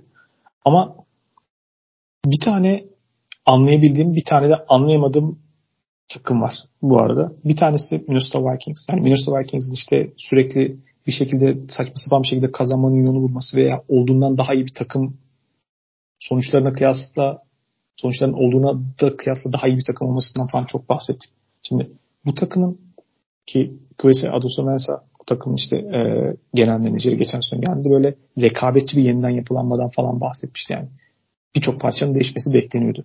Geçen sene beklentilerin üzerine çıkan bir sonuç alınca ve bunun üzerine tabii ki pek çok değişikliğin hala devam etmesini çok anlamlı buluyorum. O yüzden Pavlov'daki yani önemli parçaların bir şekilde ayrı rollerine ayrılması, takımın gençleştirme ihtiyacı falan çok mantıklı. O yüzden onlardaki bu durumu anlayabiliyor. Yani çok şu anda takımın geçen sonraki performansı, kıymetli performansı var. Birkaç tane oyuncuyla yollar ayrıldı. Başka oyunculara ekliyorlar falan. Tennessee Titans tuhaf geleni. Şu yüzden. Hani mesela Taylor Lewan gibi bu takım için kültürün değişmesinde kıymetli ama tabii sakatlıklardan dolayı son yıllarda oynayamayan ciddi kontrat olan bir işte sol tackle'lık ligin pozisyonun en iyilerine olan bir oyuncuyla yollara ayrıldı. Bunları anlayabiliyorum. Ama mesela David Long çok uygun bir kontrata o takım sisteminde çok çok iyiyken mesela o bırakıldı. Evet, Aziz Alşehir'i getirdiler mesela Fort'tan, çok anlamlı. Hani ama yani niye oyuncu bıraktılar? İşte offensive line'dan giden oyuncular var, bıraktıkları oyuncular var. Yerine bazı takviyeler. Evet. Hani giden gelen çok değişen bir şey yok. Hani kendi elindeki parçayı tutmak yerine çok da orada fark yaratmayan başka parçalara yönelmeleri çok anlayamadım. Evet, yeni bir genel menajer, biraz bazı şeyler değiştiriyorlar ve İşte John Robinson'ın önceki genel menajerin önemliydi yani. Bundan sonraki sezon itibaren böyle hani quarterback dahil bir zemine kadar inip yeniden inşa etme senaryosu olduğundan bahsediyorduk ama çok anlamlandıramadığım değişiklikler var. Yani biraz hani eldeki iyi parçalarla bırakıp mesela Ben Jones'un da performansla kıyasla hani salary cap'te çok tatmin edici bir seviyede gördüğüm kadarıyla. Mesela Ben Jones'la da yollarını ayırması falan bu takım için kıymetli bir parçaydı offensive line'da. Hani niye yaptıklarını anlayamadığım hamleler var. Bir değişimden geçiyorlar anlamadığım kadarıyla ama onun da ne yapacağını çok merak ediyorum ama bir ilginç bir durum. Mesela orada niye olduğunu bunu anlayamadım açıkçası. Biliyorum, sen bir anlam verebilir misin? Bir yeniden yapılanmaya girme hevesi var Tennessee Titans'ta. O bir kere net. Ee, zaten Derek Henry ile alakalı çıkan haberler de bunu gösterir nitelikteydi. İşte önemli oyunculardan yollar ayrıldı, bahsettin sen de. E, şu an kaçırdığım bir haber var, ona bakıyordum. Yani Bud Dupree şu an hala Tennessee Titans'ta mı? Onu da gönderdiler mi? Gönderilecek diye gönderecek haberi vardı. Evet. Ama yani şu an emin olamadım. Yani kadrosuna da bakıyorum, orada da göremedim ama yani bayağı aslında takımda kritik noktalarda olan oyuncular takımdan birer birer gönderildi. İşte Ryan Tannehill'in de e, kontratının bitimine az bir süre kaldı. Onunla devam edecekler. Artık Tannehill'in de kontratının bitmesiyle birlikte tamamen artık bir yeniden yapılanma görmemiz mümkün. Yani bunu yaparken de olabildiğince aslında e, sıfır noktasında inmeden yapmak istiyorlar gibi bir görüntü var. Çünkü hala bu takımın savunmasında çok önemli oyuncular var. İşte Jeffrey Simmons, Harold Landry ki defensive tackle kontratlarından bahsettim. Jeffrey Simmons da çok büyük ihtimalle Darren Payne'i geçen bir kontrat alacaktır. Kontrat zamanı yaklaşıyor onun da. Zaten Mike Vrabel'ın takımın başında olduğu sürece öyle tamamen e, amaçsız bir sezon geçirmelerini beklemek biraz e, mantık dışı olur. Zaten yapılan hamlelerden de bunu görürüz. İşte e, bazı oyuncuları kaybediyorlar ama onların yerine e, seviyeleri ne durumda tartışabileceğimiz yine bazı oyuncular geldi. Mesela Andre Dillard, Philadelphia Eagles'ın çok büyük e, beklentiyle ilk turda draft ettiği bir oyuncuydu. O bekledikleri isme dönüşemedi ama belki Tennessee Titans'ta olacak. Onu bilemiyoruz işte. Aziz Alşehir. Ardinki hamlesi var mesela, yani onu e, tam zamanlı bir starter olarak mı düşünüyorlar yoksa rotasyon pes olarak mı düşünüyorlar? Bu belirleyici olacak. Çünkü kariyerinde çok yakından takip ettiğim bir oyuncu. Hem e, Raiders'ta hem kırk dokuzlar'da hem de geçtiğimiz yıl başarılı olduğu Jacksonville Jaguars'ta genelde rotasyon oyuncusu olarak kullanıldığında verim veren bir oyuncuydu. Burada e, nasıl düşünecekler? O biraz performansını etki edecek. Ama yani e, şu an Tennessee Titans'a baktığım zaman biraz böyle ortada sıkışmış kalmış bir takım görüntüsü var. Biraz New Orleans Saints'te bahsettiğiniz gibi yani ya keskin yeniden yapılanmaları beklediğimiz veya alıştığımız için bu tip böyle ne yaptığından emin olamadığımız şeyler, açıklayamadığımız şeyler açıkçası biraz zorluyor. Bilmiyorum, belki biraz onun etkisi. Son olarak şunu soracağım. Philadelphia Eagles'ta gelecek sene savunmada kim oynayacak? Sokaktan adam mı toplayacak? Yoksa biz buradan birkaç kişi biz bir destek olacağız. Kim oynayacak bu savunmada? Şey gibi olacak biraz. Ee, Will Smith'in gençlik dönemlerinde oynadığı Fresh Prince of Bel-Air dizisi var ya. Orada çok meşhur bir meme var. Eve geliyor böyle. Kimse yok evde. Onun gibi bir durum olacak herhalde. Brandon Graham ya da James Bradbury. Orada gelen isim olabilir. Onlar takımda tutuldu sadece. Yani e, koordinatörleri de değişti bir kere en başında. O nedenle zaten bir değişim olması beklenebilirdi ama bu kadar fazla personel değişikliğinin ardından önümüzdeki sezon e, aynı derecede etkinlikte bir savunma ben açıkçası beklemiyorum. Ki her ne kadar Sean Desai e, iyi diyebileceğimiz savunma koordinatörü olsa da yani benim beğendiğim bir savunma aklı. Özellikle linebacker'ların hepsini yenilediler. Yani hiçbirisini tutmadılar. Burada e, artık Nakobe'nin biraz e, devreye girmesini bekleyecekler ya da ona çok güvenerek bu kararı verdiklerini düşünüyorum. Çünkü e, o meşhur Georgia defansının kaptanıydı Nakobe'nin. Biraz undersized bir linebacker olmasından dolayı bayağı bir düşmüştü iki bin yirmi iki draftında. Üçüncü turdan seçti onu Eagles. Geçtiğimiz sezonda e, tam zamanda bir oyuncu değildi. Yani rotasyon anlarında kullandılar. Ama anladığım kadarıyla bayağı bir güven var ona karşı. İşte en son Darius Lee'yi takımdan kestiler.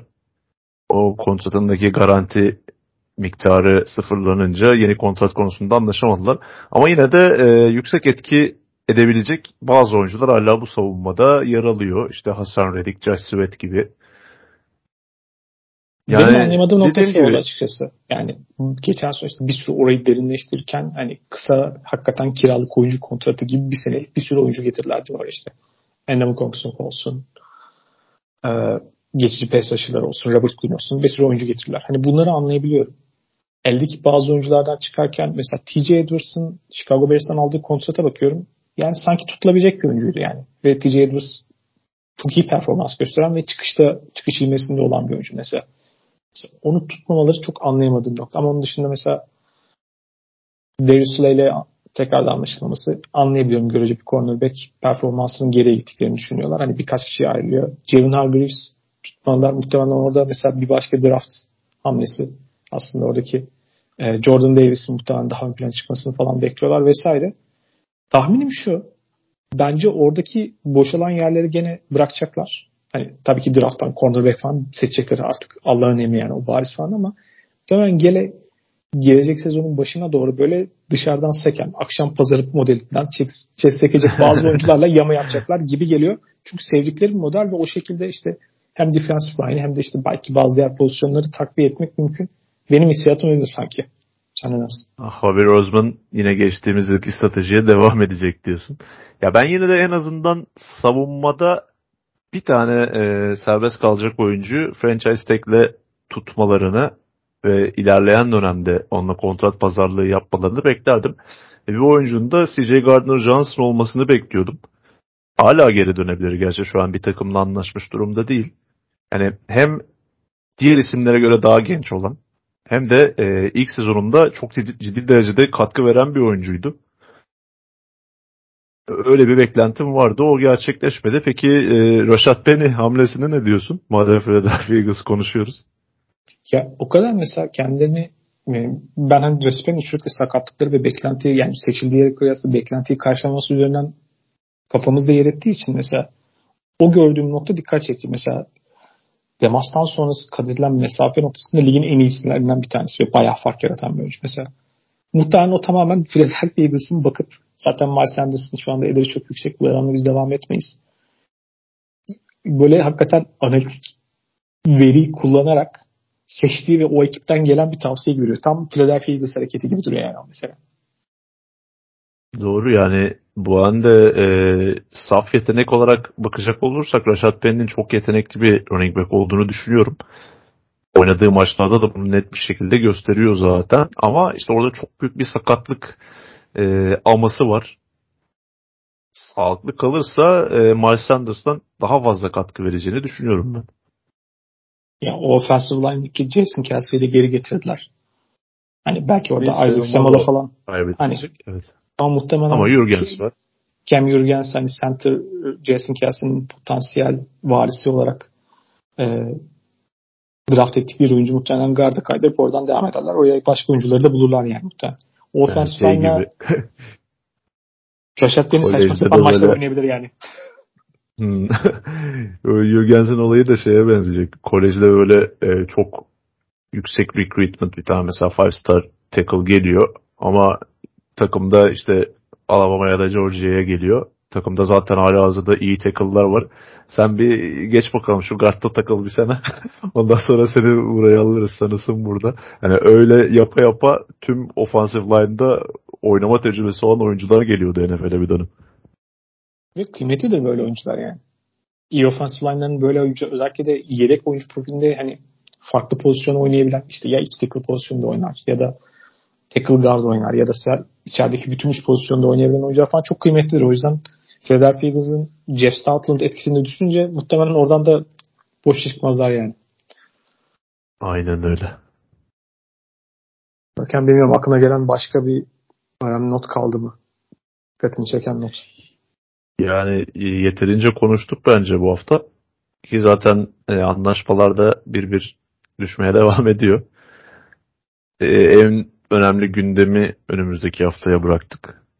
Biz e, tam yayına girerken Aaron Rodgers'ın McAfee yayını vardı. Onu e, sürpriz bir konuğumuzla önümüzdeki hafta değerlendireceğiz zaten. Yani tamam. Bu hafta rating vaadi olan bir program olabilir yani. Evet muhtemelen e, ben moderatör olarak takılırım. Siz madalyonun iki tarafındaki takımların temsilcileri olarak. Ya onu evet hem Aaron Rodgers Green Bay Packers dönemi hem New York Jets her, her açıdan böyle konuşulması gereken daha detaylı bir şey açık. Sonra daha da fazla zaman ayırmak için bir de henüz takas kesinleşmedi. Haftaya kesinleşir şu anda emin değilim ama kesinleşirse haftaya konuşmayı planlıyoruz diye. Görkem ağzına sağlık. Sağ ol abi senin de. Haftaya görüşmek üzere. Hoşçakalın. Hoşçakalın.